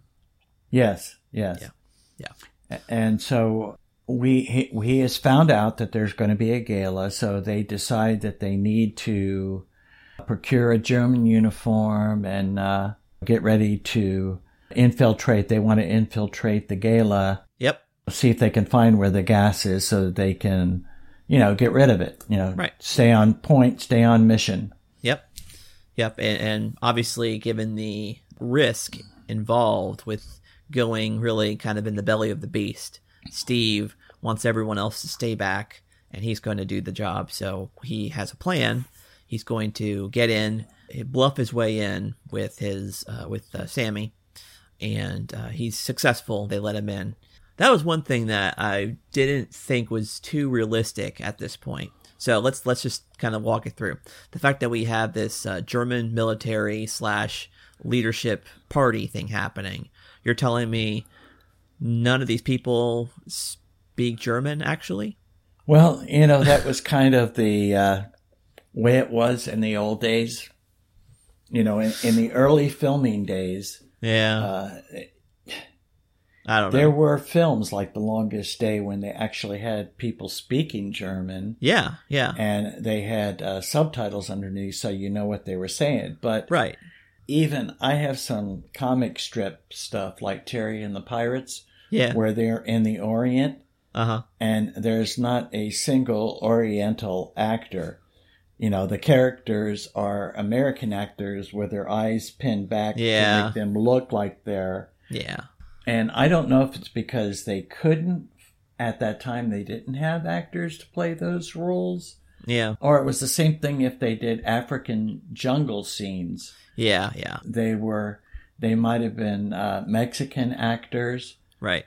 Or people that they actually put uh, face black on them to make them look like they were natives from Africa. Yeah. You know, at that time in filming, that was the way they did this. So I don't know if it was an homage to that or, uh, well, through the entire movie, all the Germans have been speaking English. Exactly. Yeah. So it, I don't think that was the the thing. I think it was just basically, hey, we're making this movie and we're not going for realism here. We're just going for this is a comic book movie. Right. Right. And I'm going to, I would be willing to guess that if they had Germans in the original comic, that they didn't write German language uh, No, they- in the yeah. little bubbles. Correct. Yeah, and I would say just from the Captain America comics that I read for preparation for the um, Captain America episode that we did, uh, it was you're, you're absolutely right. There would be they would write the dialogue in a way where the um, if you were to read it out loud, you would read it with a thick German accent, and they would use uh, loan words uh, from German as well uh, but they wouldn't uh, like you know they would still say Herr instead of Mister, or they would instead of say the they would say z. So it, they're, they're definitely you can see it the way that was written, but but you are absolutely right. Everything would be understandable to uh, to the uh, school age child um, in those comics. So you're right. Right. Because back in the day, a school age child would read comics. Yeah. Now, nowadays, people more our age or, you know, young adults would be comic readers, not so much young kids as it used to be. Well, it depends on the comic. I know that uh, it depends. Like you said, it depends. True, but true, But it- that's right. And the thing is, uh, particularly because even comics aren't as ubiquitous as they were, say, in, in uh, the '50s or even the '90s when I was growing up. There's so much more there than we had back then. So we have now we still have the big two, Marvel and DC, but we also have a number of different independent comics. And I know in particular my oldest, he likes uh, Disney comics with uh, Uncle Scrooge and Donald Duck. So um, you know, tons of options for for younger kids. And the other thing Which is, is- yeah, go ahead. Disney's been around for years. Yes, yeah. In fact, uh, that that is one thing that I am looking for him is uh, uh hope I, I'm trying to find a trade paperback of the Carl Barks uh, Uncle Scrooge comics. Oh, okay. Yeah. All right. Yes, Anyway. that would be cool. Yeah, we'll fi- Yes, we'll fig- actually, I uh, yes, I used to read Uncle Scrooge when I was a little lad, Yeah. his age. Yeah, yeah. The I Carl definitely Barks had 'em uh, all. Yeah, those comics are legendary of how good they're written, and you know they really, uh, they really shape the character of Uncle Scrooge into the iteration that I knew him most with, which was the animated show Ducktales, which, by the way, is like one of the best animated shows of all time. Throwing that out there. I don't know if that's in your collection, but it should be. Well, it will be eventually because Yeah. I, you know, you got to remember that there were also Mickey Mouse comics. Uh, True. You know, Pluto and Goofy comics. There's all kinds of stuff. I'd have, I'm gonna have to eventually get Goof Troop and all that other stuff. You know, but uh, Yeah. we're going. We're trying to do the major ones right now. I'm trying to get my collection set up with the major stuff. Fair enough. All those things I have written down on my list. And again, If I live to be 5,000, I'll probably have them all. But, Yeah. you know, probably not going to happen. Uh, I'll probably have to, it'll be a legacy that will have to spread through generations. Maybe my great grandchildren will continue with it. We'll see. Yeah. But anyways, so they get to the gala, finally, the gala, gala, or whatever. Yeah. Right. And uh, Trevor is trying to charm Dr. Maru. Correct. Yeah. You know, and she is actually starting to fall for it Yeah. until Diana walks in. She kind of, Steve told her not to, she's not coming in. She has, there's a little scene where some German lady is waiting to get in and she doesn't. She's in this blue dress and Diana sizes her up and sees, hey, she looks like she's the same size. Uh, we don't know what happens to that lady, but somehow Diana's got her dress Right. everybody's kind of looking at Diana and, you know, cause she does look spectacular. Yeah. But I'm wondering, how did she get in with that sword in the back of her dress? Well, that's a, that's a good point. You know, she she got the dress obviously from another dignitary that was supposed to that was in line with the cars trying to get in. But you're right. Uh, she that that is one thing that actually kind of got a big reaction from uh, some of the folks that I was watching the movie with, with uh, just the sword in the back of the dress. And uh, you know, like you said, um, it's interesting. So she is going to approach Steve. And while she's doing that, she actually gets stopped by none other than Ludendorff himself. Enjoying the party? I confess I'm not sure what it is we're celebrating. A German victory, of course. Victory. And I hear peace could be so close. Peace is only an armistice in an endless war. Thucydides. Ah, you know your ancient Greeks. They understood that war is a god. A god that requires human sacrifice. And in exchange, war gives man purpose, meaning, a chance to rise above his petty, mortal little self and be courageous, noble, better. Only one of the many gods believed in that. Hmm. And he was wrong. You know nothing of the gods. Herr General, Enjoy the fireworks. Yeah, tense moment, and we see that Ludendorff is giving clues to Diana, making her still believe that Ludendorff is actually Ares himself. Yes, yes. And uh, we do know, if nothing else, this guy is pure evil. Right. He is a great villain in this particular movie Yeah. based on that, and also Dr. Poison, them together. Yeah. They make a really strong evil team. But what happens is that he tells her to enjoy the fireworks. Right, right. And uh, she she's going to kill him right then and there, but Steve stops her. That's correct. They hear the booms. Yep. She goes outside and they see fires towards the village. Yes. This particular part blows me away because she uh does she get on a horse if I'm not mistaken? Yeah, yeah. And she rides to the village and she's in the village as Uh-huh. Steve is following her on a motorcycle. Right. Steve can't go in there. Yeah. He can't go through the smoke, but she walks in there like nothing. Yeah. You know, which I'm thinking again must be another part of her superpowers that, you know, we're learning about, you know? Yeah, I think you're right. I think you're right. she gets there and they somehow figure out Steve tells the other guys, the puppy patrol or whatever you want to call them, Yeah. to uh, follow Ludendorff. Right, right. So she wants to go find Ludendorff. So did they go on horseback or did they go in a car? They went in a car, right? Yes, I, believe think. so. Yeah. Yes. Okay. So they went in a car. Now, no more horses. They grab a car. Steve sees smoke signals Right. because the chief said that's how they were going to signal him. Yep. So they find out where Ludendorff is at, and they also, at the same time, find out where the gas is at. Correct. Yeah, the they're at this air base, and the gas is being loaded onto an airplane. And the idea is that they're going to drop it on the front and kill everybody there, essentially. And Germany will gain the upper hand, and that way, when the armistice does finally go through, uh, Germany is the one that's going to be able to dictate terms. That's that's the idea. Right. Well, I thought that they were going to drop it on London. Yes, you you probably you're probably right. I I'm just misremembering that. That's fine. Oh, well, that's what we're here for each other for, you know? Yeah. Yeah. So, but anyways, uh, it's not a good thing. No, no, certainly not. And so the guys are going to say, "Hey, we're going to try to stop that plane."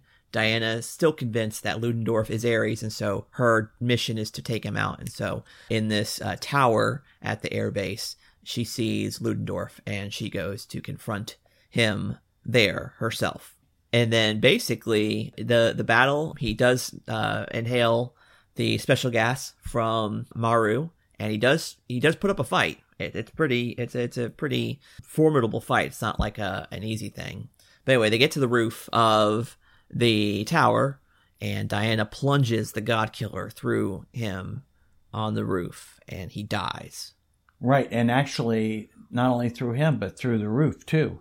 Correct. Yes. And she was of the belief, the reason that she went for Ludendorff was that she was the belief that he was Ares. Yes. And if she killed him, that everybody would magically change and they would stop wanting to fight each other. That's correct. Yeah, the war should be over now, and uh, Yes. she she is looking, and it turns out that it still seems like everybody's still working on their mission.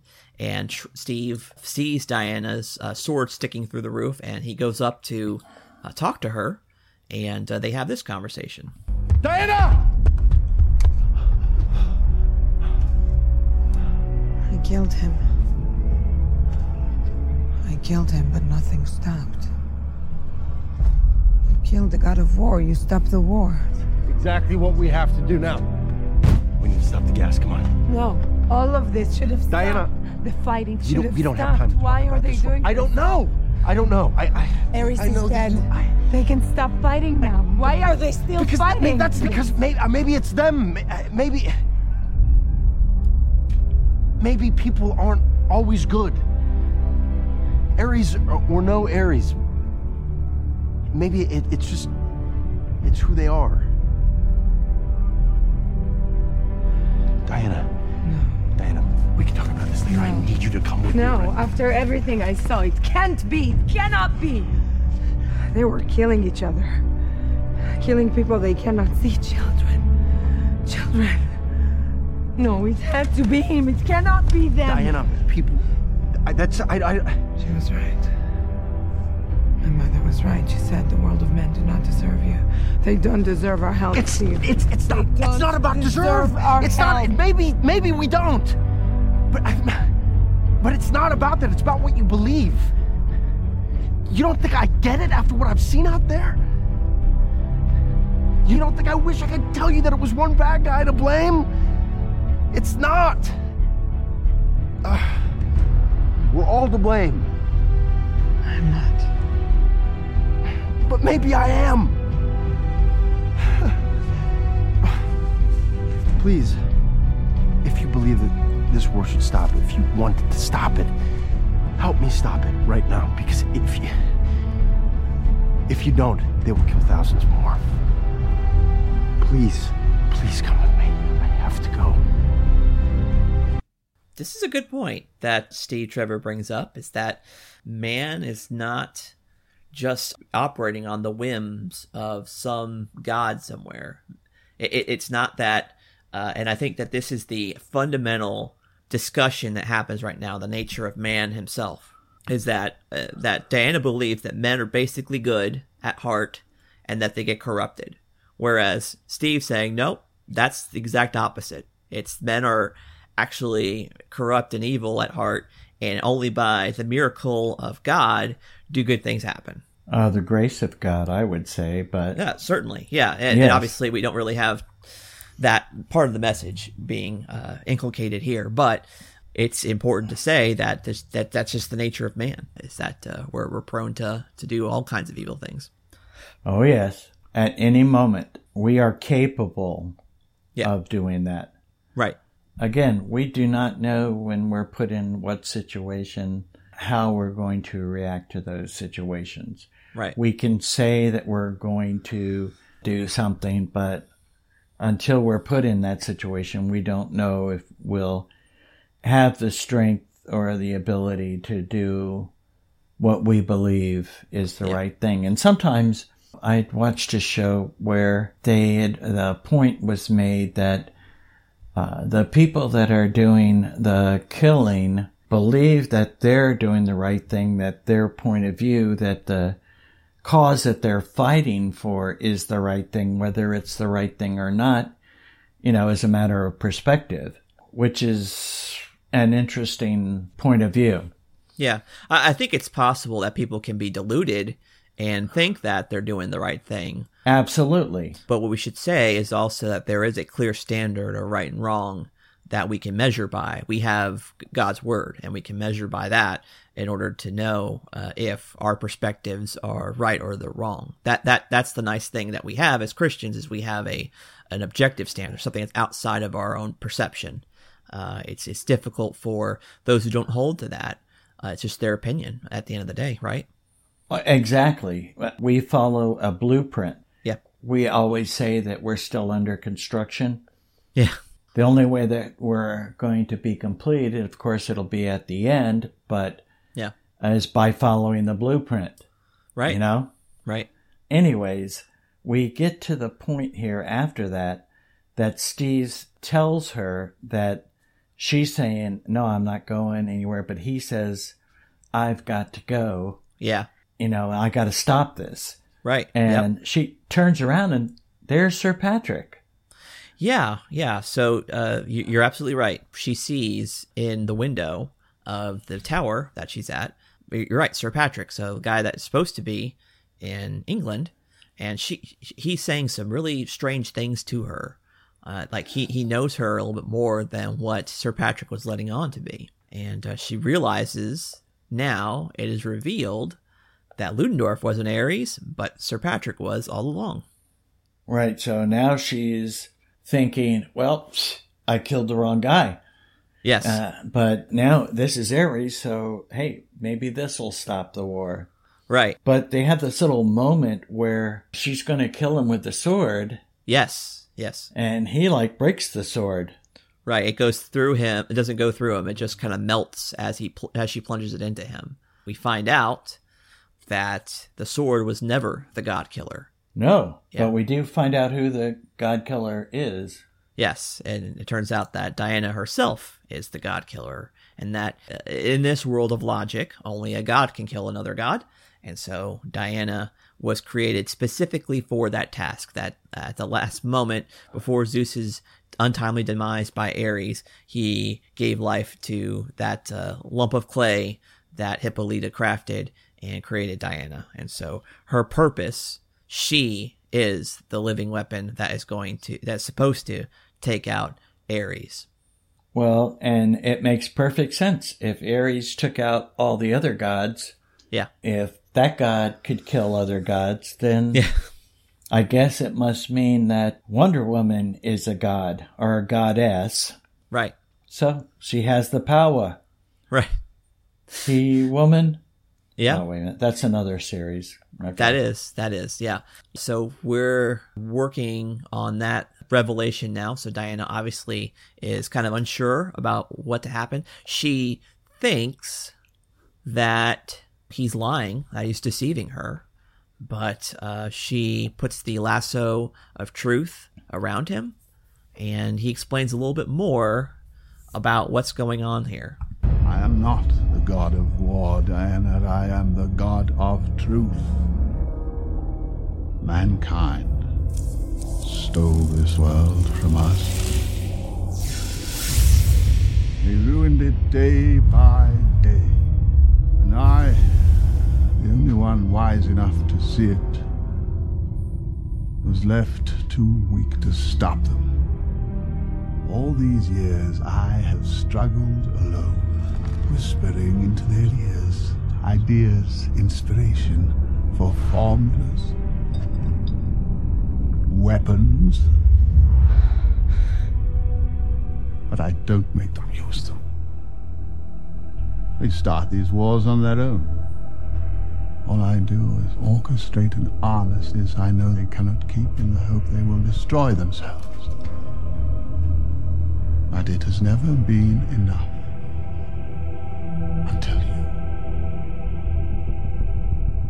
When you first arrived, I was going to crush you. But I knew that if only you could see what the other gods could not, then you would join me, and with our powers combined, we could finally end all the pain, all the suffering, the destruction they bring. And we could return this world to the paradise it was before them. Forever. I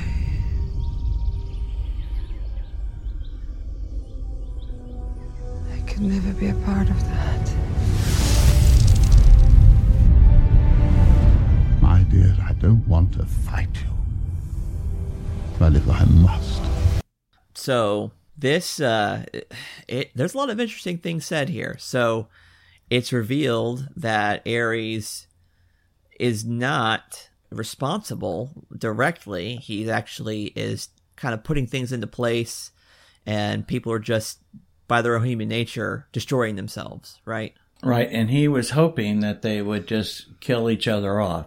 Right. We saw during that there while he was speaking, there was a part in there where he kind of pushed the paper to Dr. Poison that Right. showed her what she needed to do to the mustard gas to Yep. he gave her the what you call it the uh, For- formula. inspiration the formula to make her formula successful Right. so he was kind of acting kind of like Satan somewhat. I, I would say it's more like Satan at this point. Uh, definitely. Right. Not earlier. Yeah, yeah. And the other thing that's interesting is that he views humanity as a blight on the planet that needs to be eradicated. And if we just got rid of all the humans, uh, the world would be perfect. Right. He shows there's a picture as he's talking Yeah. of this dark, dingy war and all this bad stuff and how Yeah. he changed it to like a Garden of Eden type of Yeah. s- scenario. Yeah. And interestingly enough, there are people out there who also share that same conviction. These uh, people who are extreme environmentalists will uh, believe that humanity is the worst thing to happen to the planet and that we all need to basically destroy society and stop killing the planet. Where um, obviously that also is not biblical as well. Uh, God gave us the planet, He says, subdue it, take care of it. And it means we do take care of it, but we don't destroy ourselves in the process. Right. And the bottom line is that we need to do a better job of taking care of it and of taking care of ourselves. Sure. I have to say, since I've retired and I've been exercising every day, you know, going to the gym and working out and what have you, Yeah. it is all for my health to get better and for me to be a better person and to be able to do important things that I need to do. Yeah. But it's also, you know, the blueprint that we have tells us that we need to eat the right foods, Yeah. uh, exercise, drink lots of water, take care of ourselves, get plenty of sleep. You know, it, it, there's this whole plan that we need to do that, but there's also things that we need to do with our environment around us. Sure. But just like the people that have dogs instead of children, Uh huh. we can't go overboard too much either way, right? You know what I'm saying? Yeah. Right. People that would spend, uh, you know, thousands of dollars on their animals to get them, uh, or take them to get their nails painted, Yeah, what have yeah. you, you know. I love animals to some extent, but not to that point. You know, I think that's going overboard. And it could be the same thing with the environment. You go, you can go way overboard with that too. Right. Yeah, so here we get the transformation from Sir Patrick into Ares, and you get this full armor and everything. And I gotta say that this, to me, completely took me out of the movie. So you're telling me this pasty Anglo dude is the god of war. Really? Right. Well, It was ridiculous. it was his deception. Yeah, once they put the armor on him, he was a lot bigger and a lot stronger looking. But he still had that goofy mustache and that, that same face. It like I would think that if you wanted to make like Ares, I mean, you at least make him look Greek, right? Uh, yeah, you would think, but no, this is where, this is how they decided to do it. And it was kind of, you know, unless you were looking for it, there was a lot of action going on during that. Yeah. And they did not really show that clo- uh, close up that much, you know? Yeah. Yeah. There was a lot more with him a little bit further away Yeah. and full body, and he did look pretty ominous as a full in full Yeah. armor and what have you. you yeah, know? that that is one thing I will say that I appreciate that they didn't do. So like what they could have done is they could have gone the full CG route and turned him into something stupid and uh, amorphous like the uh, Incubus of uh, last week. So I'm glad they didn't do that, but at the same time, I would have liked uh, Sir Patrick to have been just a, a facade, a mask, uh, if you will, or even like a magic mask. And then once uh, he's revealed to be Ares, he turns into like this imposing giant Greek god-like figure. That's what I would have liked to have seen. right, which he never in the animated versions. Yeah. he he's never Uh, depicted as a human at all. Right, right. He's always a god of war. Right. You know. Yeah. But like you said, there is an excellent, excellent scene.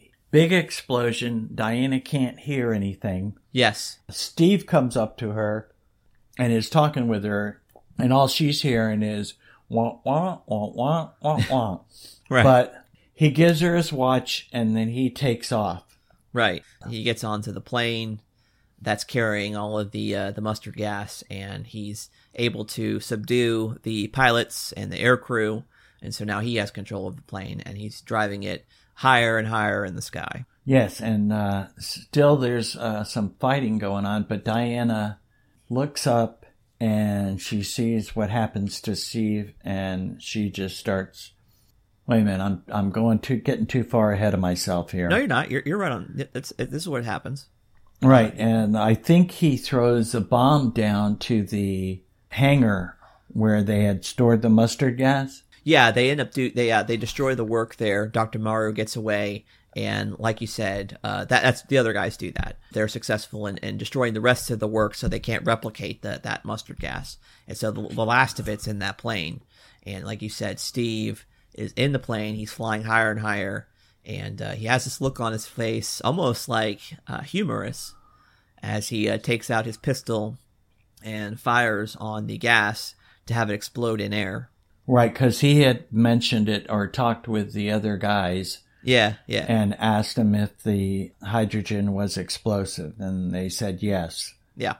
And so that's where he got the idea to do that. Yeah, if he just asked the uh, the Rocketeer, he would have found that out. He would have known that already. Yeah. True that, you know? But again, not well, you know what, Disney, it would be a crossover, there'd be a problem. Yeah, not to mention that you know that happened in the 30s and not the uh, the teens. So Right, right, that's true. Well, maybe the Rocketeer knew that because of Tr- Steve Trevor. there you go. Dum bump, never know. yeah, Anyways, Diana sees that and goes ballistic. yeah, that that really upsets her, and she she immediately wants to get revenge, and so the soldiers that are still on the ground, she goes through all of them, like she charges through, deflects all of their bullets, takes them all out, punches them, and just lays them all out.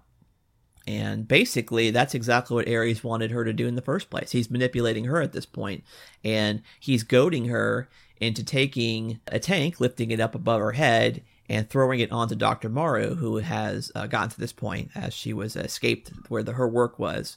And so the way that he wants to uh, manipulate Diana is to kill Dr. Maru so the war can go on and destruction still happen. Right, and actually during that whole thing, we get this uh, wind blowing, and uh, Dr. Maru's mask comes off her face, her, her bottom part of her face, and uh, Yeah.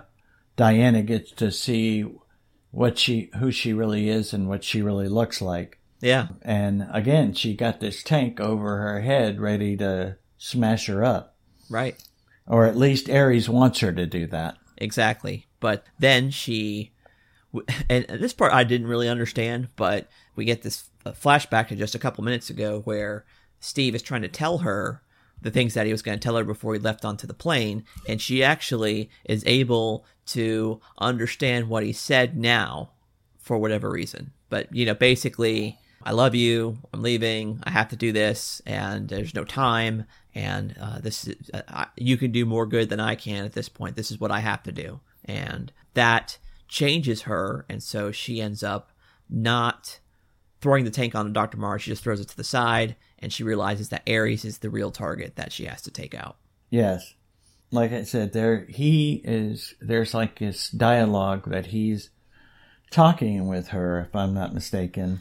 Yeah, yeah. Let's listen to that. Human beings. Exactly. Yeah. yeah. So we'll listen to that, and we'll talk about it afterwards. You're wrong about them.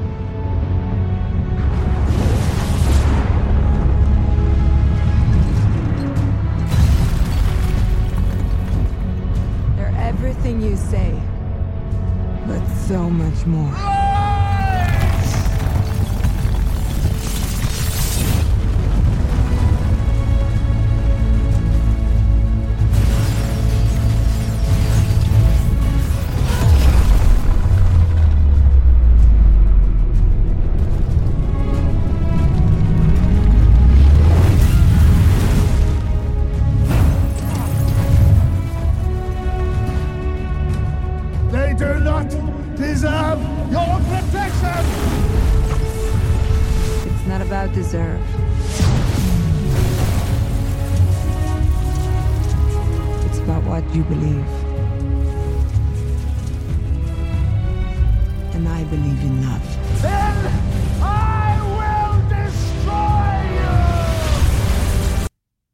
And it turns out uh, he doesn't. He he's he is not successful, and she bests him, and the battle is over, and Ares is vanquished. Before we move on from that, though, and talk about the implications after that exchange, what do you think about what she said? It's not about deserve; it's about what you believe. Well, that's a that's a good point, kind of in a way. What we deserve is death, but the gift of God, you know, is eternal life. Yeah. You know, it's uh it's not about what we deserve, right? Yeah, It- it- I and- guess. No, you you totally are going where I was going to go. So I'm I'm tracking with you 100. percent But the the weird thing about it to me is that it doesn't make sense in the context they're talking about. I I, I don't. Uh, I. I I so, agree. So let's let's think of, and you're absolutely right, hundred percent. I, I definitely want to echo what you just said. It's not, you know, if we were to get what we were to, to deserve, we would deserve eternal punishment for offending a holy God, the thrice holy God, right?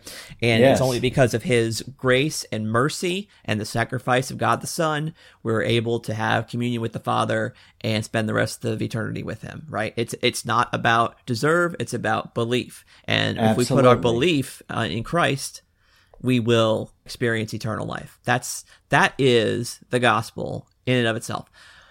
What I don't understand is there is no believe necessary for Wonder Woman for Wonder Woman to save them.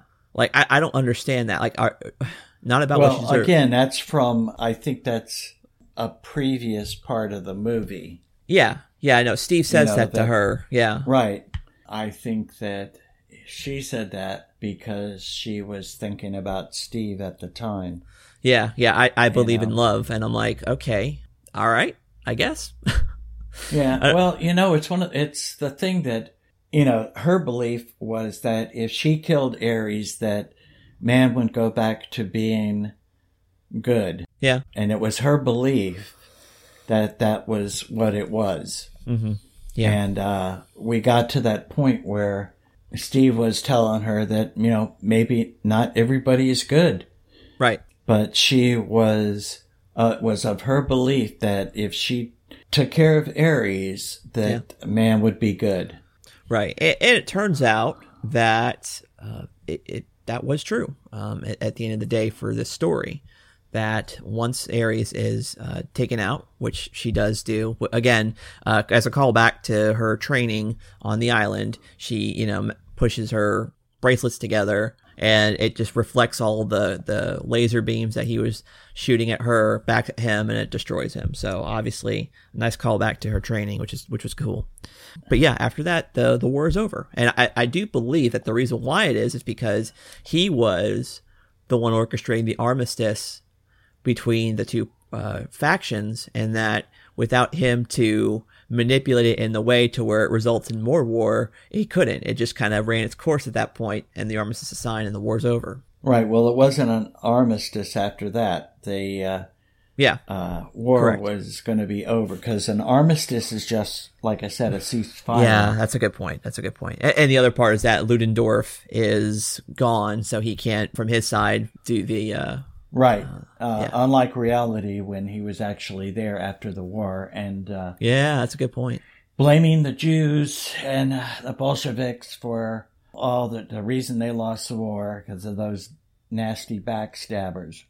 Now, what so that, they do that you bring up a fascinating point. So I wonder if in the DCEU there was a World War II. I mean, think about it. If if Ludendorff was in league with Hitler, would Hitler kind of been laughed away if he didn't have the support of Ludendorff? Because I think, you know, as a historical figure, he had a lot of respect with the German people because of his, you know, tenure with the German army, right? Right, right. That's true. That's ah, true. I don't know. We'll ah. have to. Ah. I wonder if they'll ever address that. And if that's the case, that's to be the other thing. Uh, is that what happened? If that's the case with uh, Diana. Uh, what, how did she contribute to that in World War II? But that, that another story for another day. That's some speculation. Anyway, so that part of the story is finished and over, and we get back to the present again. And this is the end of the movie, and Diana has yet another monologue over some scenes. So let's listen to that, and then we'll uh, we'll close it out. I used to want to save the world to end war and bring peace to mankind. But then I glimpsed the darkness that lives within their light, and learned that inside every one of them, there will always be both. A choice each must make for themselves, something no hero will ever defeat. And now I know that only love can truly save the world. So I stay. I fight and I give. For the world I know can be. This is my mission now. Forever.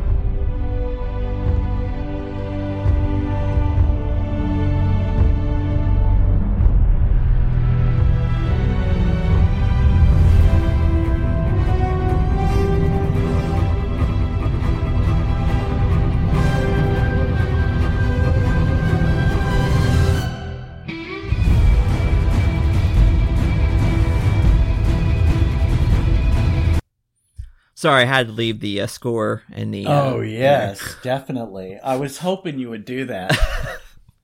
that. That is just it is so great the way they do that. They did that in uh, Batman v Superman. Yeah, I'd have to say, and that that's definitely the most exciting part of Batman v Superman is when she enters, that theme plays, and you know, as superhero themes go, um, it's very different from a lot of them, especially if you compare it with Batman and Superman traditionally with their orchestrated versions. This one it features the electric guitar, and I, I really yeah, like it. Good, it's good. The musical score and theme for this movie was uh, excellent. Uh huh. Throughout the entire movie, everything fit, orchestrated with the right moods yeah. at the right times. Uh, yeah, was done real well. Yeah, I agree. The it's interesting that we you know we talked a little bit about this in the beginning, and I think that what makes this movie so successful as a DC film is that this is this doesn't have any baggage that Superman or Batman have from a film perspective. If we think about Man of Steel, and you have Cavill, Henry Cavill, him portraying Superman, but he's not the first. He's not even the second. He's not, uh, technically, he is the third, but not really if you think about that one Nicolas Cage movie that never got off the ground. Um, uh, okay, yeah, you're true, true. we have to Very talk about that one anyway. And then the same thing with Batman. You know, Batman's been played by Michael Keaton, Val Kilmer, George Clooney, and uh, what's his name, Christian Bale, and they, all of these. Everybody has these different expectations about how these characters should be portrayed in film, and we didn't have any of that with Wonder Woman because she's never had a movie. And you know, I think that worked in its favor of being uh, as good as it was. Yes, right. Well, like I said, there was a earlier movie, right, uh, live action movie with a uh, actually another. Uh, I think it was uh, Miss America, uh-huh. and uh, her name is like off of my head at the moment. But also w- with Lynda Carter doing the TV show. Yeah, But like you said, uh, movie wise, no, uh, there was nobody to set the bar. Yeah, and I would say that the, the from the TV perspective, that we've already been conditioned uh, for expectation wise to not have uh, the same expectations from television to film because of Batman, right? Because we uh, from when I was a little kid, all, all of our all of my context for Batman was the Adam West version, and then when the Michael Keaton came out in '89, everything was totally subverted at that point. And we so you know I think people know, hey, it's not going to be the same thing. TV movies are totally different, and so but the, it's the same thing with who played. I'm trying to remember. There was there was somebody else who played Superman in Superman Returns, right? And I forget who that was. Oh yes, yes, actually, yes, and uh, I know who it is. He plays the Atom on Legends of Tomorrow. Huh. He also played another a French comic book character called Dylan Dog. Okay. His name is uh, Brandon. Isn't it Brandon? Oh my gosh, I'm drawing a blank. Well, anyway, to suffice to say, he wasn't. He couldn't have filled the shoes of Christopher Reeve. I mean, that's just that's just. Uh, so we had the expectations there from that, and so like I said, I think some of the Superman Brandon movies- Routh. Brandon. There Routh. you go. Thank you. Okay. Thank you. That's I'm really impressed that you got that. um, but yeah, I, I, and so I think that that definitely uh, worked in his favor, and you know that's good. So um, I think I covered pretty much everything from a, a story and thematic elements. From movie, we we talked all about mankind, how the Bible uh, says that we are versus how this movie says that we are. Um, we talked about it's not about deserve, it's about what you believe. That, that's pretty much kind of the main takeaways that I had from the film. What about you? Yes, I, I felt that uh, there were a lot of snippets in there where you could see a biblical reference there.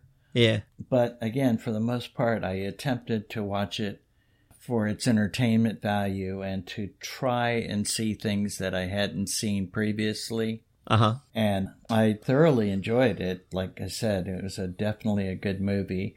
Mm-hmm.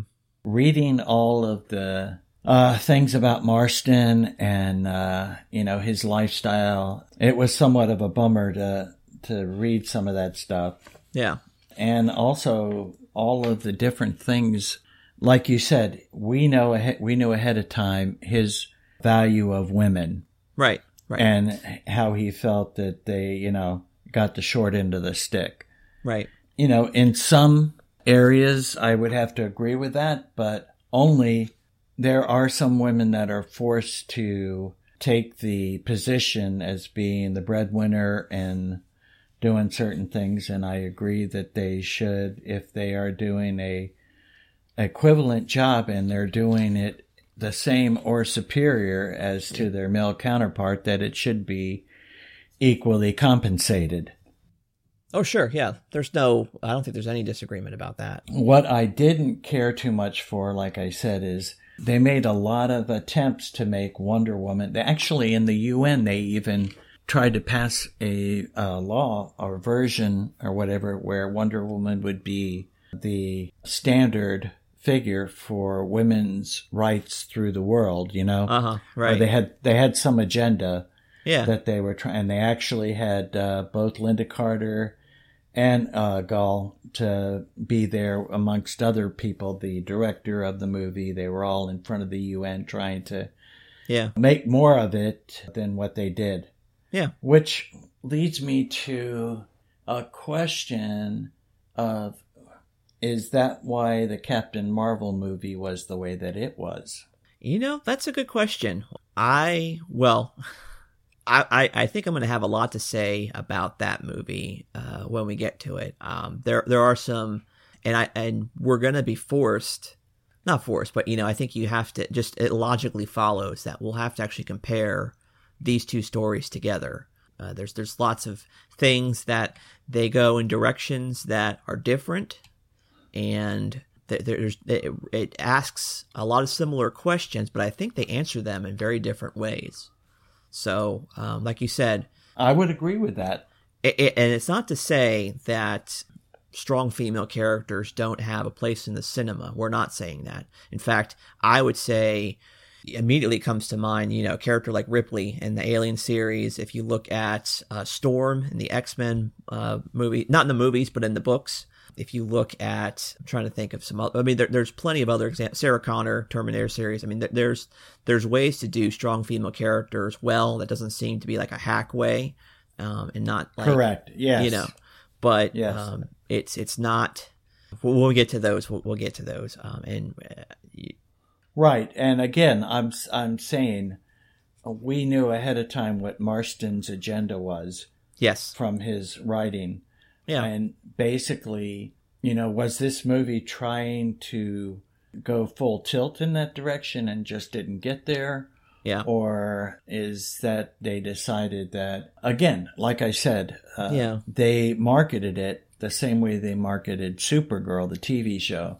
Yeah. And they were so surprised uh, when they first marketed Supergirl to find out how many female yeah, uh, superhero viewers that they had. yeah, And uh, so I don't know if that sent him down this direction. yeah, yeah. To, You to answer your question about Marston, I, I, I didn't see it in this movie the the influence as much uh, for Marston. I mean, obviously the character uh, herself uh, does have some of those things, but a lot of the other things that Marston has said in interviews and quotations from him didn't make it to the movie, in my opinion. You know, you see a lot of that influence in the early books where he was more involved, but once you know you get to the you know 60s and 70s, uh, specifically the 70s when they try to give her a re- remake or revamp her totally. Um, Right. You know, they they stray far away from Marston's original vision. And uh, nowadays, I, I and I should say that that's the other thing about me as a weakness. I don't ha- I don't keep up with the books in DC, so I can't really say exactly how faithful they are to his original vision Right. nowadays or well, not. he- she's also way different uh, when they went with the new 52. Yes, I was going to mention that. Yeah. Yeah, so, and that is also a different writer because they did have a different writer in the 80s also. Uh-huh. And I'm going to be interested to see if when the next uh, Wonder Woman 1984 comes out, if Yep. they use the version from the 80s. Yeah, we'll have to see. Um, I know they took a little bit of the each version for this particular movie. uh-huh. Uh, they took a little bit from each particular version Yeah, to yeah. to make this character. Yeah. So maybe that's why it's not totally true to Marston's vision. That could be. Yeah, I think it's possible. All right, let's uh let's close it up. So let's um give it the old score and figure it out. I'm going to I'll go first because I think you went first last week. I'm giving this movie a 7. It's certainly above average. The production values are incredible. And like I said, um, Wonder Woman doesn't suffer the same baggage as the other big three, uh, or uh, the other two of the big three in the DC universe. And because of that, I think it definitely worked in its advantage. They had a lot more potential to work with. And so, like I said, well done. Gal Gadot is perfect as Wonder Woman. She does an amazing job. Her uh, accent, mannerisms is exactly what I would expect for uh, a, a Greek demigod or god, goddess. I'm very, very excited about uh, Wonder Woman 84 uh, when it comes out. That's seven for me. Oh, well, good. I'm glad that you're doing that above average. I'm going to Uh, I kind of had a feeling that you were going to go around there. I'm going to tell you though, I'm going to one up you. It's definitely an eight for me. Okay. Between the storyline, there were times where I saw shades of Steve Rogers with the music when they were dancing and the. Uh-huh. Uh, Oh yeah, yeah. it made me think about some of those things I enjoyed. The orchestration was done very well. Uh, all the fight scenes Uh-huh. uh, had the correct type. Uh, the movie, the music would just, it flowed so perfectly and it would build up at the right times. Mm-hmm. And I definitely loved all of the scenes. Uh, the Themyscira was done beautifully. Right. It just uh, was like this beautiful utopia like Yeah. era. And then they took you from there to London and it was dark and dingy. Yeah. Everything was done beautiful. The costumes were very nice. I liked the Wonder Woman outfit. It was uh, definitely much more. Uh, what's the word that I want to use? It was not as skimpy as uh, Lynda Carter's Wonder Woman uniform. Uh huh. You know, it Yeah, was yeah. done a lot better, I think. Okay, so Uh, I have to ask you now, based on your, your comments, uh, would you rather spend time? Where would you where, where would you rather have a vacation, Themyscira or Asgard? Oh, definitely Asgard, man. I, as long as I didn't have to walk the bridge. Yeah. you know, if I could get a ride on a horse to there, that would be great. You know. Yeah. Yeah. Maybe one of those Clydesdales from uh, the Anheuser Busch. That would be a great thing. You know. Yeah. But which I actually, when I was in high school, we went to Busch Gardens and they had a uh, a statue of the uh, Clydesdales, Uh-huh. and I actually have a picture. Uh, I climbed actually, although you weren't supposed to, I climbed up on the Clydesdale and had my picture taken on the horse. Cool. You know, it wasn't real, and I got in a little bit of trouble for that, but I do have that picture somewhere. Awesome. I'll have to find it. But yes, back to my eight. Yeah. Uh, storyline well. Pike was definitely a good uh, Steve Trevor. All of the parts were played real well. Hmm. I enjoyed them all. Even uh, Anjelica Huston's half brother. Yeah. know. So Right. they all, all did well. Cool. Very cool. All right. So even though we didn't get a teaser or anything, this movie has been kind of uh, leading up to the big crossover film for the DCEU. So let's say we uh, we'll take that next week. Does that sound good? Yes, definitely. Oh, and I wanted to say uh, also, this film basically was started off to be a prequel to the Batman v Superman. Yeah, I can see that. Yeah, so they done that, and also, I'm guessing that the other one that we have after the next DCU after the, our next one, Uh huh. I think that was also a prequel. I think you're right. Yeah, we'll we'll uh, we'll talk about that uh, in good time. All right, ready Yep. to go? I'm ready. All right. Well, we want to thank you for joining us for another episode of Pops Collection. If you have any feedback, please email us at popscollectionpodcast at gmail.com. We'll see you next week where we will discuss Justice League. Goodbye and God bless. Yes, uh, goodbye. Uh, tell your friends, and uh, God bless you.